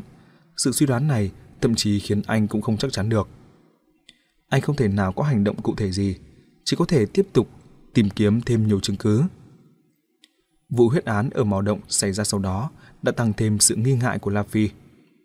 Cũng giống như Liệu Tùng, anh tin tưởng hoàn toàn vào thực lực của Hồng Nguyên. Anh thực sự không thể nào tưởng tượng chỉ trong khoảng thời gian ngắn ngủi như vậy mà đội trưởng đội cảnh sát đặc nhiệm lại bị người ta lặng lẽ cứa cổ họng mà chết như thế. Giải thích hợp lý nhất chính là Hùng Nguyên bị đánh lén. Anh không hề có bất cứ sự đề phòng nào đối với kẻ đánh lén. Liễu Tùng đã chĩa mũi dùi nghi ngờ vào dọn Kiếm, nhưng La Phi lại biết dọn Kiếm không hề có động cơ gây án. Mục tiêu của anh lại thêm một bước nhắm vào Hàn Hạo. Bởi vì nếu như suy đoán của mình lúc trước là đúng sự thực, vậy thì Hàn Hạo quyết không thể để Bành Quảng Phúc tiếp tục sống sót. Mà muốn giết chết Bành Quảng Phúc thì trước tiên phải giết Hùng Nguyên, người gây trở ngại. Sau đó Liễu Tùng đã nhìn thấy vết máu trên cần số xe nên đã đặt ra câu hỏi. La Phi có cách để kiểm chứng sự suy đoán của mình. Không ngoài dự liệu của La Phi, vết máu đó quả nhiên bị người ta vội vàng lau đi. Giờ thì La Phi cuối cùng cũng đã có thể tự tin Hàn Hạo quyết không thể vô can tới cái chết của Hồng Nguyên. Và Doãn Kiếm thì lại đóng vai trò là một người biết rõ sự tình. La Phi quyết định liên lạc với lãnh đạo cấp cao của giới cảnh sát, lập án chính thức điều tra những ghi điểm này. Anh tin rằng nước cờ này sẽ đánh trúng vào điểm yếu của Elmenides, khiến cho âm mưu tiếp theo của hắn bị phá sản hoàn toàn, và cảnh sát lại có cơ hội để xoay chuyển tình thế và chiếm được ưu thế. Nhưng viên trí bang lúc này lại xuất ra chiêu. Anh ta bắt La Phi phải đối diện với sự lựa chọn khó khăn. Nếu như La Phi ngăn cản âm mưu của Elmenides, Đặng Hoa vì thế mà được cứu, đồng thời điều này cũng có nghĩa là mộ kiếm vân sẽ rơi vào trong biển lửa vô cùng nguy hiểm. Muốn cứu mộ kiếm vân, cách duy nhất chính là để Đặng Hoa chết. La Phi không cần làm gì cả, anh chỉ cần để mặc cho Elmenides hành động là được. Mặc dù quá trình này vô cùng đau khổ, nhưng khi La Phi rời khỏi bệnh viện, cuối cùng anh vẫn đưa ra quyết định. Anh biết lựa chọn của mình là đã vi phạm lại đạo đức nghề nghiệp của một người cảnh sát, nhưng ngoài cách lựa chọn này, anh đã không còn con đường nào hơn nữa cả.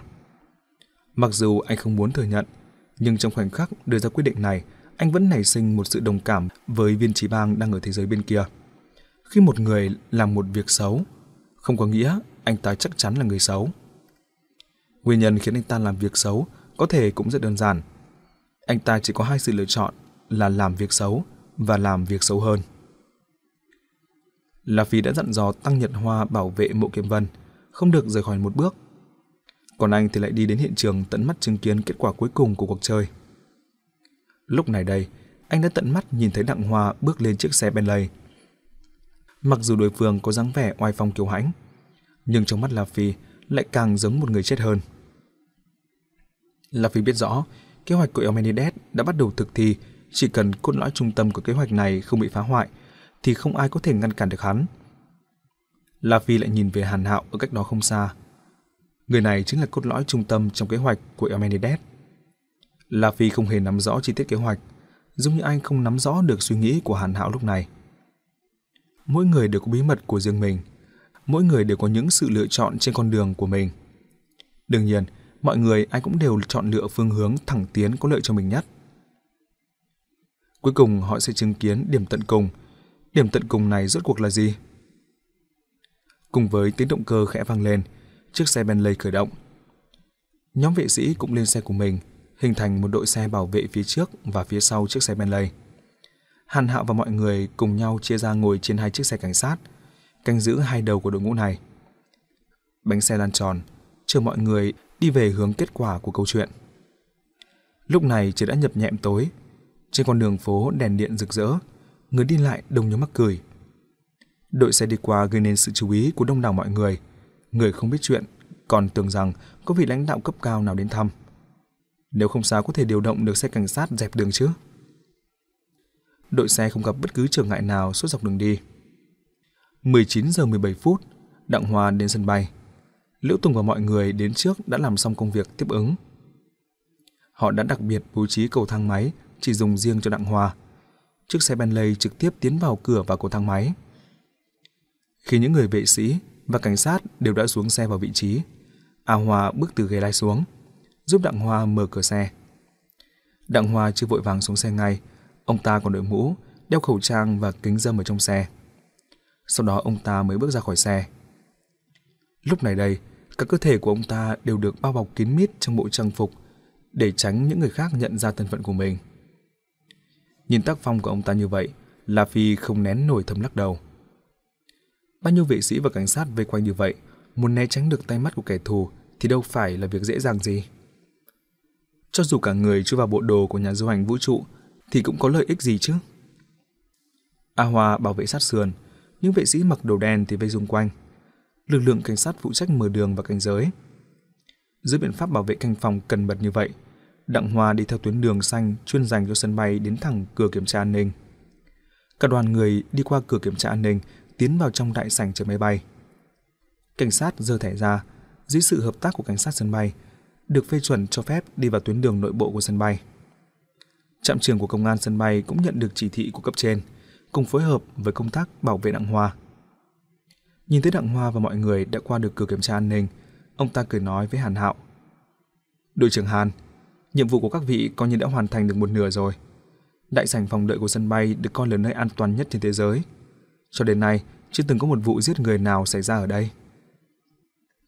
Đúng vậy. Trên lý thuyết, trong đại sảnh chờ khách không được mang theo dù chỉ là một con dao lam.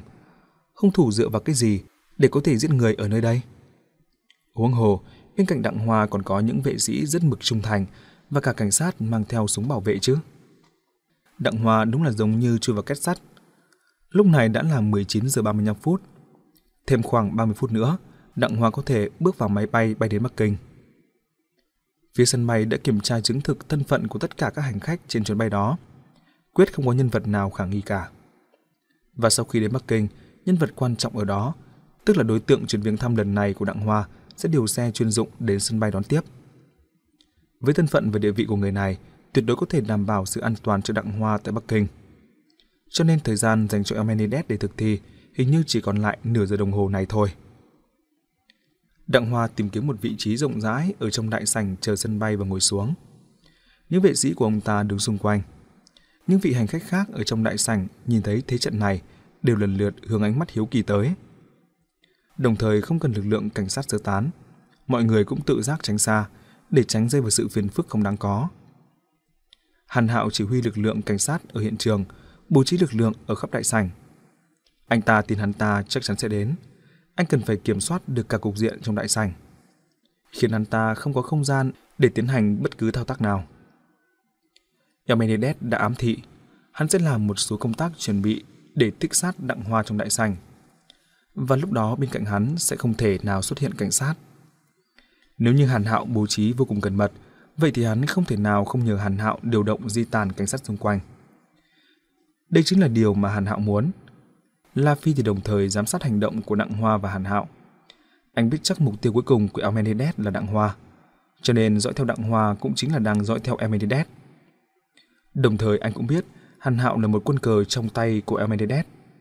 Cho nên trong hành động thích sát của Elmenides, Hàn Hạo chắc chắn sẽ có một hành động khác thường. Cho nên La Phi cũng bắt buộc phải theo dõi sát sao cả Hàn Hạo để nắm được chứng cứ xác thực về việc đối phương có liên quan đến vụ án.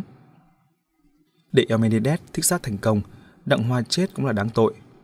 Đồng thời cũng nắm được cơ hội để bắt Elmenides và Hàn Hạo phải chịu tội trước pháp luật. Đây chính là mục đích của La Phi trong chuyến này.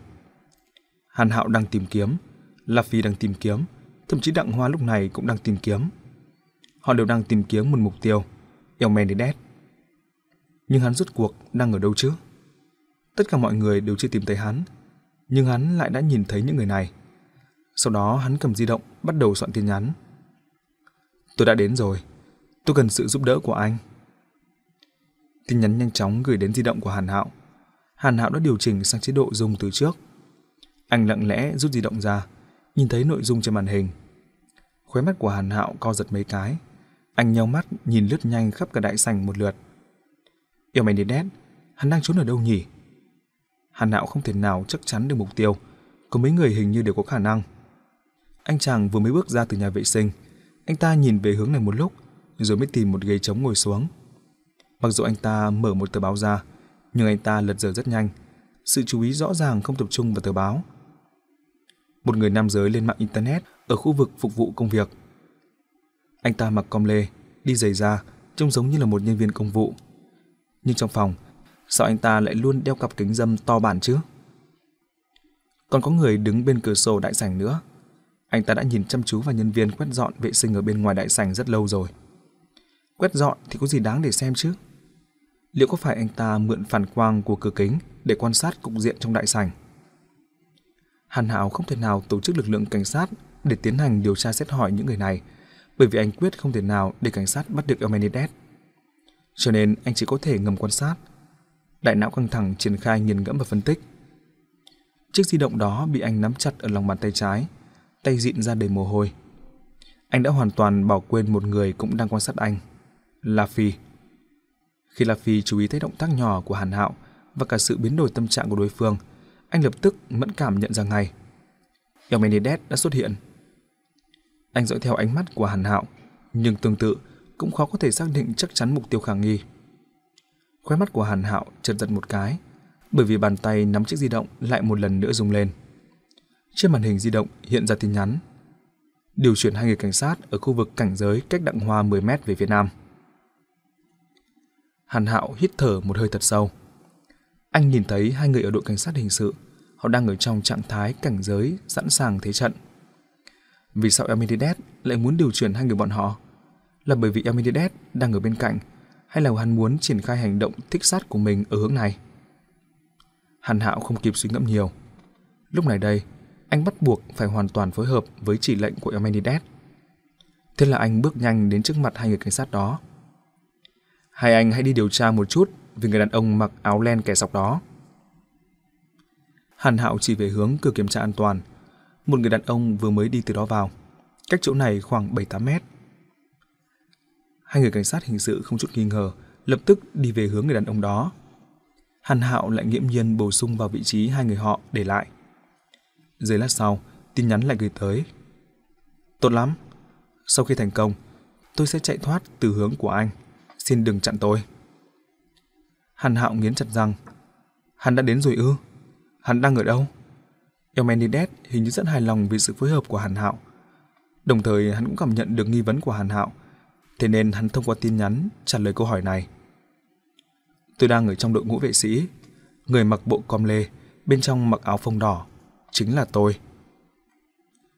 Thật không ngờ, Elmenides lại có thể ẩn nấp trong đám vệ sĩ đó. Tim Hàn Hạo đập thình thịch, nảy sinh cảm giác bừng tỉnh, giống như nước thánh rơi vào đầu. Đúng vậy, muốn hành thích Đặng Hoa, còn có cách nào hay hơn là trà trộn vào trong đội ngũ vệ sĩ của ông ta chứ? Những người vệ sĩ đó đều mặc một loại trang phục đồng nhất, đeo kính dâm to bản, vốn rất khó phân biệt. Hơn nữa, sự chú ý của họ đều tập trung vào những biến động xung quanh. Cho dù một trong số đó bị người ta tráo đổi, những người khác cũng không phát hiện ra. Eumenides đã tìm ra cơ hội để trà trộn vào đó. Hắn cũng mặc bộ đồ đen đeo kính, nhưng vẫn chưa kịp thay áo bên trong. Cho nên áo bên trong của những người vệ sĩ khác đều là áo sơ mi màu trắng, còn hắn lại mặc chiếc áo phông màu đỏ. Nghĩ thông suốt được đạo lý này, từng lỗ chân lông trên người Hàn Hạo đều căng thẳng dựng cả lên. Eumenides đang ở ngay trước mặt mình. Anh chăm chú nhìn, nhìn vào tay áo của những người vệ sĩ mặc đồ đen. Ống tay áo trong của các vệ sĩ đều lộ ra ở cổ tay. Những người khác thì đều là áo sơ mi trắng, nhưng trong đó có một người là ngoại lệ. Người này đang đứng cạnh A Hoa, cách đặng Hoa không xa, và thái độ của người này cũng không giống với những vệ sĩ khác. Ánh mắt của mọi người đều hướng ra ngoài, cảnh giác chú ý từng động tĩnh xung quanh. Chỉ có người này lại nghiêng mặt, hình như có ý muốn né tránh sự chú ý của người khác. Tim Hàn Hạo đập điên cuồng. Lẽ nằm người đó chính là Eumenides. Hàn Hạo cố hết sức để bình ổn tâm trạng của mình. Lúc này đã đến thời khắc then chốt để chuyển bại thành thắng. Anh đã đi một nước cờ cực kỳ nguy hiểm, quyết không thể để xảy ra một chút sai sót nào. Hàn Hạo quyết định chủ động kiểm chứng thân phận của người đó. Nhân lúc đối phương chưa nhìn thấy mình, Hàn Hạo dở ra tin nhắn vừa rồi, sau đó lặng lẽ ấn nút gọi lại. Anh không thể nào gửi tin nhắn lại cho đối phương, vì như vậy sẽ để lại manh mối cho cảnh sát lần theo kiểm tra. Nhưng gọi điện thoại thì lại không có vấn đề gì. Kỹ thuật hiện nay vẫn chưa thể nghe được nội dung của từng cuộc điện thoại. Đối với việc để lại danh bạ cuộc gọi, anh có thể tìm rất nhiều lý do để giải thích cho việc này. Chỉ cần Elmenides chết đi, tất cả mọi vấn đề đều có thể được giải quyết. Anh là tổ trưởng tổ chuyên án, anh có quyền nắm giữ và xử lý tất cả tư liệu một mình, bao gồm cả di động và vi tính của Elmenides. Những chứng cứ bất lợi cho mình đều có thể phá hủy. Cho dù những người khác có nghi ngờ thì cũng không có cách nào làm lung lay nền móng của anh được. Elmenides bắt buộc phải chết thì cơn ác mộng của anh mới có thể chấm dứt được. Cho nên Hàn Hạo giả vờ phối hợp với Elmenides, mục đích chỉ có một, muốn bắn chết đối phương ngay tại hiện trường. Giờ đây cuối cùng anh đã tìm được đối phương, chỉ cần tiến hành sự kiểm chứng cuối cùng. Anh cần phải có sự chắc chắn hoàn toàn thì mới có thể ra tay được. Bởi anh biết rõ hậu quả đáng sợ của việc một đòn không trúng. Điện thoại nhanh chóng gọi đi, nhưng Hàn Hạo không nghe thấy tiếng chuông. Rõ ràng đối phương cũng để chế độ dùng. Nhưng Hàn Hạo lại nhìn thấy rõ kết quả kiểm nghiệm, bởi vì người đàn ông đó thò tay vào trong túi áo. Hắn lôi ra một chiếc di động, sau đó nhanh chóng ấn nút tắt, đồng thời để di động trở lại vào trong túi áo. Ở phía Hàn Hạo, tiếng rung chuông cũng đồng thời bị ngắt và thay bằng lời nhắn của hệ thống. Xin lỗi, số máy quý khách vừa gọi đang bận. Sự thực quá rõ ràng, và thời cơ thì dễ dàng vụt trôi mất. Hàn Hạo không do dự thêm nữa, anh thò tay phải vào bao súng, bước nhanh về phía người đàn ông đó. Những người vệ sĩ đều dồn ánh mắt về phía Hàn Hạo, không biết là đã xảy ra việc gì. A Hoa cũng quay sang hỏi. Đội trưởng Hàn, có việc gì không? Người đàn ông đó cũng bị kinh động, hắn quay mặt sang, vừa vặn đối diện với Hàn Hạo. Còn tay phải của Hàn Hạo lúc này cũng đã nâng lên, nòng súng chỉ còn cách khuôn mặt người đàn ông đó mấy bước. Bằng. Tiếng súng vang lên, viên đạn chui thẳng vào giữa hai hàng lông mày của người đàn ông đó. Cơ thể người đàn ông đó đã không lắc lư chút nào mà đổ ập xuống. Tất cả mọi người ở hiện trường đều bị ngẩn người bởi tiếng súng nổ. Sau giây phút thời gian như ngừng động, mọi người mới lần lượt định thần lại. A Hoa trùng người lao vào Hàn Hạo, dồn anh ngã xuống đất, hai tay ấn chặt súng của đối phương. Những vệ sĩ mặc đồ đen, người thì vội quay đến bên cạnh người đàn ông ngã xuống đất để xem tình hình thương tích của ông ta.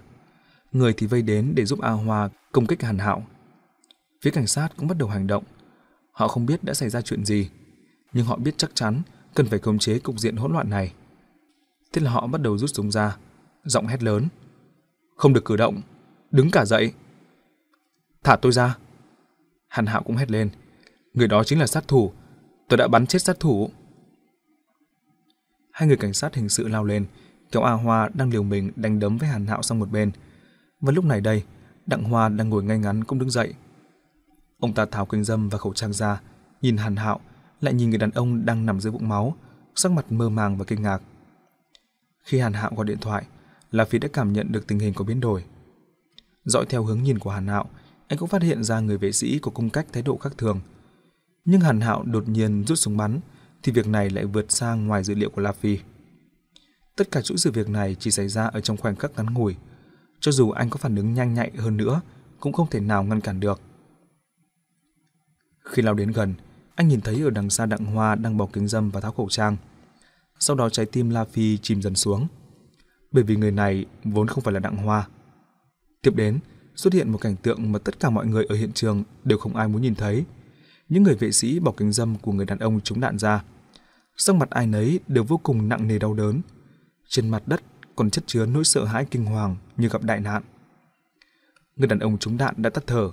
Ông ta mày kiếm mắt hồ, sự kinh ngạc và uy nghiêm trong khuôn mặt của ông ta vẫn còn lưu giữ. Thật không ngờ, ông ta mới là Đặng Hoa. A Hoa đau đớn khôn cùng, giọng anh ta vì tuyệt vọng và phẫn nộ trở nên khàn đặc. Tên khốn, mày đã giết chết Đặng Tổng, mày đã giết chết Đặng Tổng. Mặc dù bị hai người cảnh sát hình sự cao lớn khỏe mạnh giữ chặt, nhưng thật không ngờ A Hoa vẫn vùng thoát ra được. Anh ta mặc kệ tất cả, lao thẳng về phía Hàn Hạo. Là Phi chắn ở giữa, anh giáng một cú đấm vào mặt A Hoa. Anh ta đột nhiên bị giáng đòn mạnh, sự đau đớn khiến anh ta tỉnh táo ra phần nào. Bình tĩnh! La Phi hét lớn. Anh còn sợ chưa đủ loạn hay sao? A Hoa đứng ngẩn người. Người đàn ông đang đứng trước mặt anh đây hình như mang theo sự uy nghiêm, khiến người ta khó có thể kháng cự được. Người của đội cảnh sát hình sự, hãy canh giữ cửa ra vào, không được để bất cứ ai rời khỏi đây. Liễu Tùng, mau khống chế đội trưởng Hàn lại. La Phi lại đưa ra một loạt mệnh lệnh. Liễu Tùng đã sớm không đứng yên được, lập tức dẫn người đi về phía Hàn Hạo. Còn những người cảnh sát hình sự cấp dưới của Hàn Hạo thì lại hơi bàng hoàng. Họ nhìn Hàn Hạo hình như đang muốn chờ đợi chỉ thị của đối phương. Ánh mắt của Hàn Hạo thì lại đờ đẫn tê dại nhìn thi thể của Đặng Hoa. Bộ dạng đã thất thần hồn bay phách lạc. Sự thực đã rõ ràng như vậy. Anh đã rơi vào âm mưu của Elmenides. Dưới sự thao túng của đối phương, chính mình đã rơi súng lên bắn chết Đặng Hoa. Từ đó giúp đối phương hoàn thành nhiệm vụ thích sát. Anh còn có thể làm gì được đây? Trong cuộc chiến cuối cùng này, anh đã bị thua thê thảm, không còn có khả năng lật ngược thế cờ nữa. Nhìn thấy Liễu Tùng đang đi về phía mình, chợt Hàn Hạo cười đau khổ. Sau đó anh ném súng xuống đất, chủ động giơ hai tay về phía sau. Người trong đội cảnh sát hình sự đều nhìn nhau, mơ hồ không biết phải làm sao. Còn ngẩn người ra đấy làm gì? Hãy mau chấp hành theo mệnh lệnh của cảnh sát La. Hàn Hạo đột nhiên hét lên, anh đã thất bại một cách triệt để, nhưng anh quyết không thể nào cho phép Emilides được rút lui an toàn. Lúc này đây, anh chỉ có thể ký thác hy vọng phản công vào người đồng nghiệp đến từ Long Châu này thôi. Anh cũng tin tưởng đối phương có khả năng này. Từ sau cuộc gặp gỡ ở nhà Trịnh Hách Minh, Hàn Hạo đã tin tưởng tuyệt đối vào thực lực của người này. Thế nhưng vì tính cách kiêu ngạo và độc đoán nên anh luôn bài xích sự gia nhập của đối phương. Giờ thì lần đầu tiên anh coi La Phi thực sự là chiến hữu trong cùng một chiến hào của mình. Tin tưởng một người đồng nghiệp xuất sắc, cảm giác này mặc dù rất tuyệt, nhưng lại sẽ đến hơi muộn. Người của đội cảnh sát hình sự cuối cùng cũng phân tán theo mệnh lệnh của La Phi. Liễu Tùng thì dẫn theo đội cảnh sát đặc nhiệm còng tay Hàn Hạo lại. La Phi xoay người, ánh mắt nhìn nhanh chóng lướt hai vòng quanh đại sảnh. Sau đó anh đi đến trước mặt Hàn Hạo, trịnh trọng và sốt sáng hỏi. Hắn đang ở đâu? Hàn Hạo biết La Phi hỏi ai, nhưng anh lại chỉ có thể cười đau khổ lắc đầu. Hắn đang ở đâu? La Phi lại hỏi lần nữa, sau đó anh vút cao giọng. Vừa rồi anh hãy còn liên lạc với hắn, hắn chắc chắn đang ở gần đây. Hắn đang ở đâu? Câu nói cuối cùng của La Phi đã nhắc nhở Hàn Hạo. Đúng vậy, Emenides vẫn luôn liên lạc với mình. Hắn hoàn toàn nắm rõ được tình hình hiện trường. Hắn chắc chắn ở gần đây. Hàn Hạo lại phấn chấn tinh thần, anh mở to mắt tìm kiếm xung quanh. Ánh mắt của anh nhanh chóng dừng lại ở một nơi nào đó, trên mặt lộ ra sự thanh thản nhưng phẫn nộ. La Phi, A Hoa, Liễu Tùng và tất cả mọi người tại hiện trường đều dõi theo ánh mắt của Hàn Hạo. Trên cửa sổ phía trên cao của đại sảnh xuất hiện một bóng người. Hắn đang phủ phục người trên cửa kính. Ở bên ngoài đại sảnh bình thản nhìn xuống thấy tất cả mọi việc xảy ra ở trong đại sảnh. Qua cách ăn mặc của hắn, chính là người công nhân quét dọn ở bên ngoài đại sảnh lúc trước. Do nằm ở trong khoảng ngược sáng của sân bay, mọi người trong phòng không thể nào nhìn rõ được khuôn mặt của người này. Nhưng dáng người cao lớn của hắn đã được hiện lên trên kính, lộ ra một thứ sức mạnh quái dị và không thể nào kháng cự được. Đó chính là hắn, đó chính là hắn.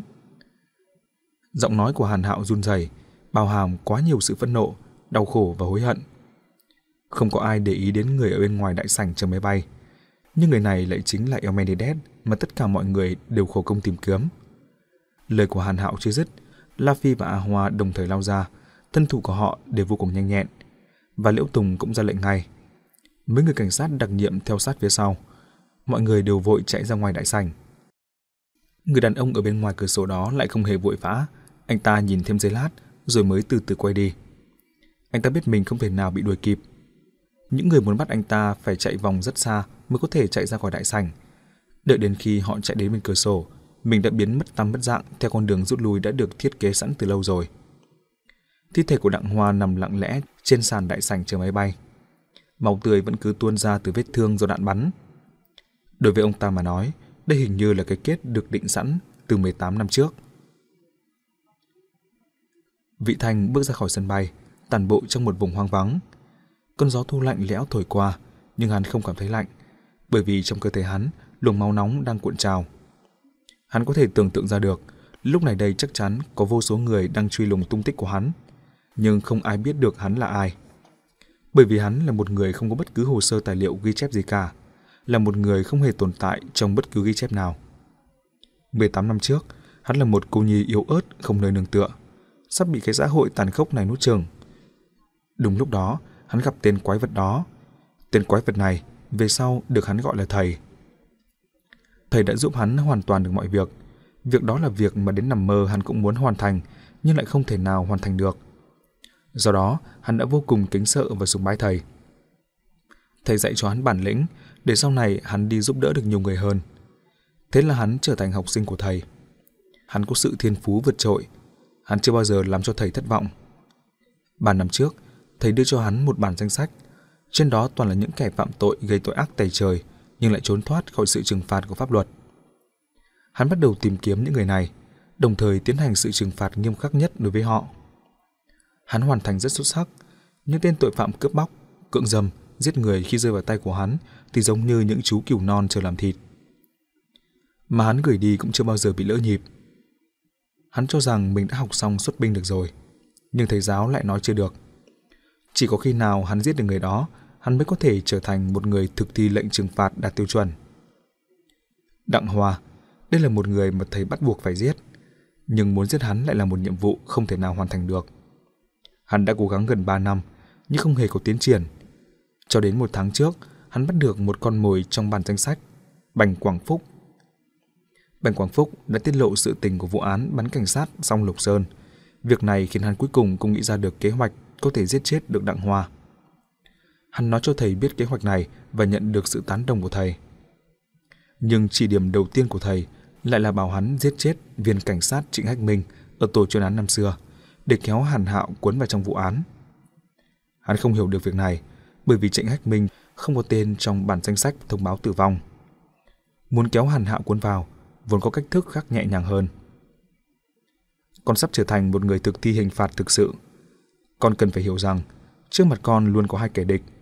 Một là tội phạm có tên trong bản thông báo tử vong, còn người kia là cảnh sát. Vĩnh viễn không bao giờ được hoài nghi mối quan hệ đối lập giữa con và cảnh sát. Chỉ cần có một chút cơ hội, họ sẽ không chút do dự mà bắn chết con ngay. Cho nên, con bắt buộc cũng phải làm tốt sự chuẩn bị tương tự. Hãy đi giết người cảnh sát đó, như vậy trong quá trình chạm trán với bọn họ sau này, con mới có thể không còn chút do dự nào nữa. Hắn tán đồng lời dạy bảo của thầy, thế nên là cái chết của Trịnh Hách Minh làm màn mở đầu. Cả kế hoạch chính thức bắt đầu. Tổ chuyên án được thành lập lại, Hàn Hạo trở thành tổ trưởng, kế hoạch đã hoàn thành được bước đầu tiên. Sau đó Hàn Thiêu Hồng cần phải giết chết cô ta dưới sự giám sát nghiêm ngặt cẩn mật của cảnh sát. Việc này đúng là hơi mạo hiểm, nhưng nước cờ này lại là có hai tác dụng. Thứ nhất, nó đã hướng dẫn tư duy của cảnh sát, khiến cho sự xuất hiện của Bành Quảng Phúc sau này sẽ không khiến người khác tập trung sự nghi vấn vào vụ án bắn cảnh sát song Lục Sơn. Thứ hai, nó chứng minh thực lực đáng sợ của Emenides. Từ đó sẽ tạo nên sự yểm trợ hợp lý cho việc Hàn Hạo giết chết Bành Quảng Phúc. Sẽ không khiến người khác nghĩ đến là có phải do người trong nội bộ gây ra hay không. Kế hoạch tiếp tục tiến hành một cách thuận lợi. Hàn Hạo đã giết chết Bành Quảng Phúc. Hùng Nguyên cũng trở thành vật hy sinh kèm theo và tư liệu video hiện trường mà hắn nắm trong tay khiến cho Hàn Hạo vừa căm hận vừa sợ hãi hắn. Muốn giải quyết tất cả mọi vấn đề, Hàn Hạo bắt buộc phải giết chết hắn. Đây chính là hiệu quả mà hắn muốn đạt được. Bấy năm qua, mặc dù hắn không tìm được cơ hội để giết chết Đặng Hoa, nhưng lại tìm hiểu rõ được rất nhiều tình hình của Đặng Hoa. Con người này bình thường rất ít ký xuất hiện ở nơi công cộng. Vạn bất đắc dĩ, ông ta ngoài mang theo lớp vệ sĩ dày đặc bảo vệ, còn có một phương pháp rất bí mật, tìm người đóng thế. Đặng Hoa sẽ cho người giả mạo mình xuất hiện trong tầm nhìn của công chúng, còn mình thì lại hóa thân thành vệ sĩ ẩn giấu bản thân.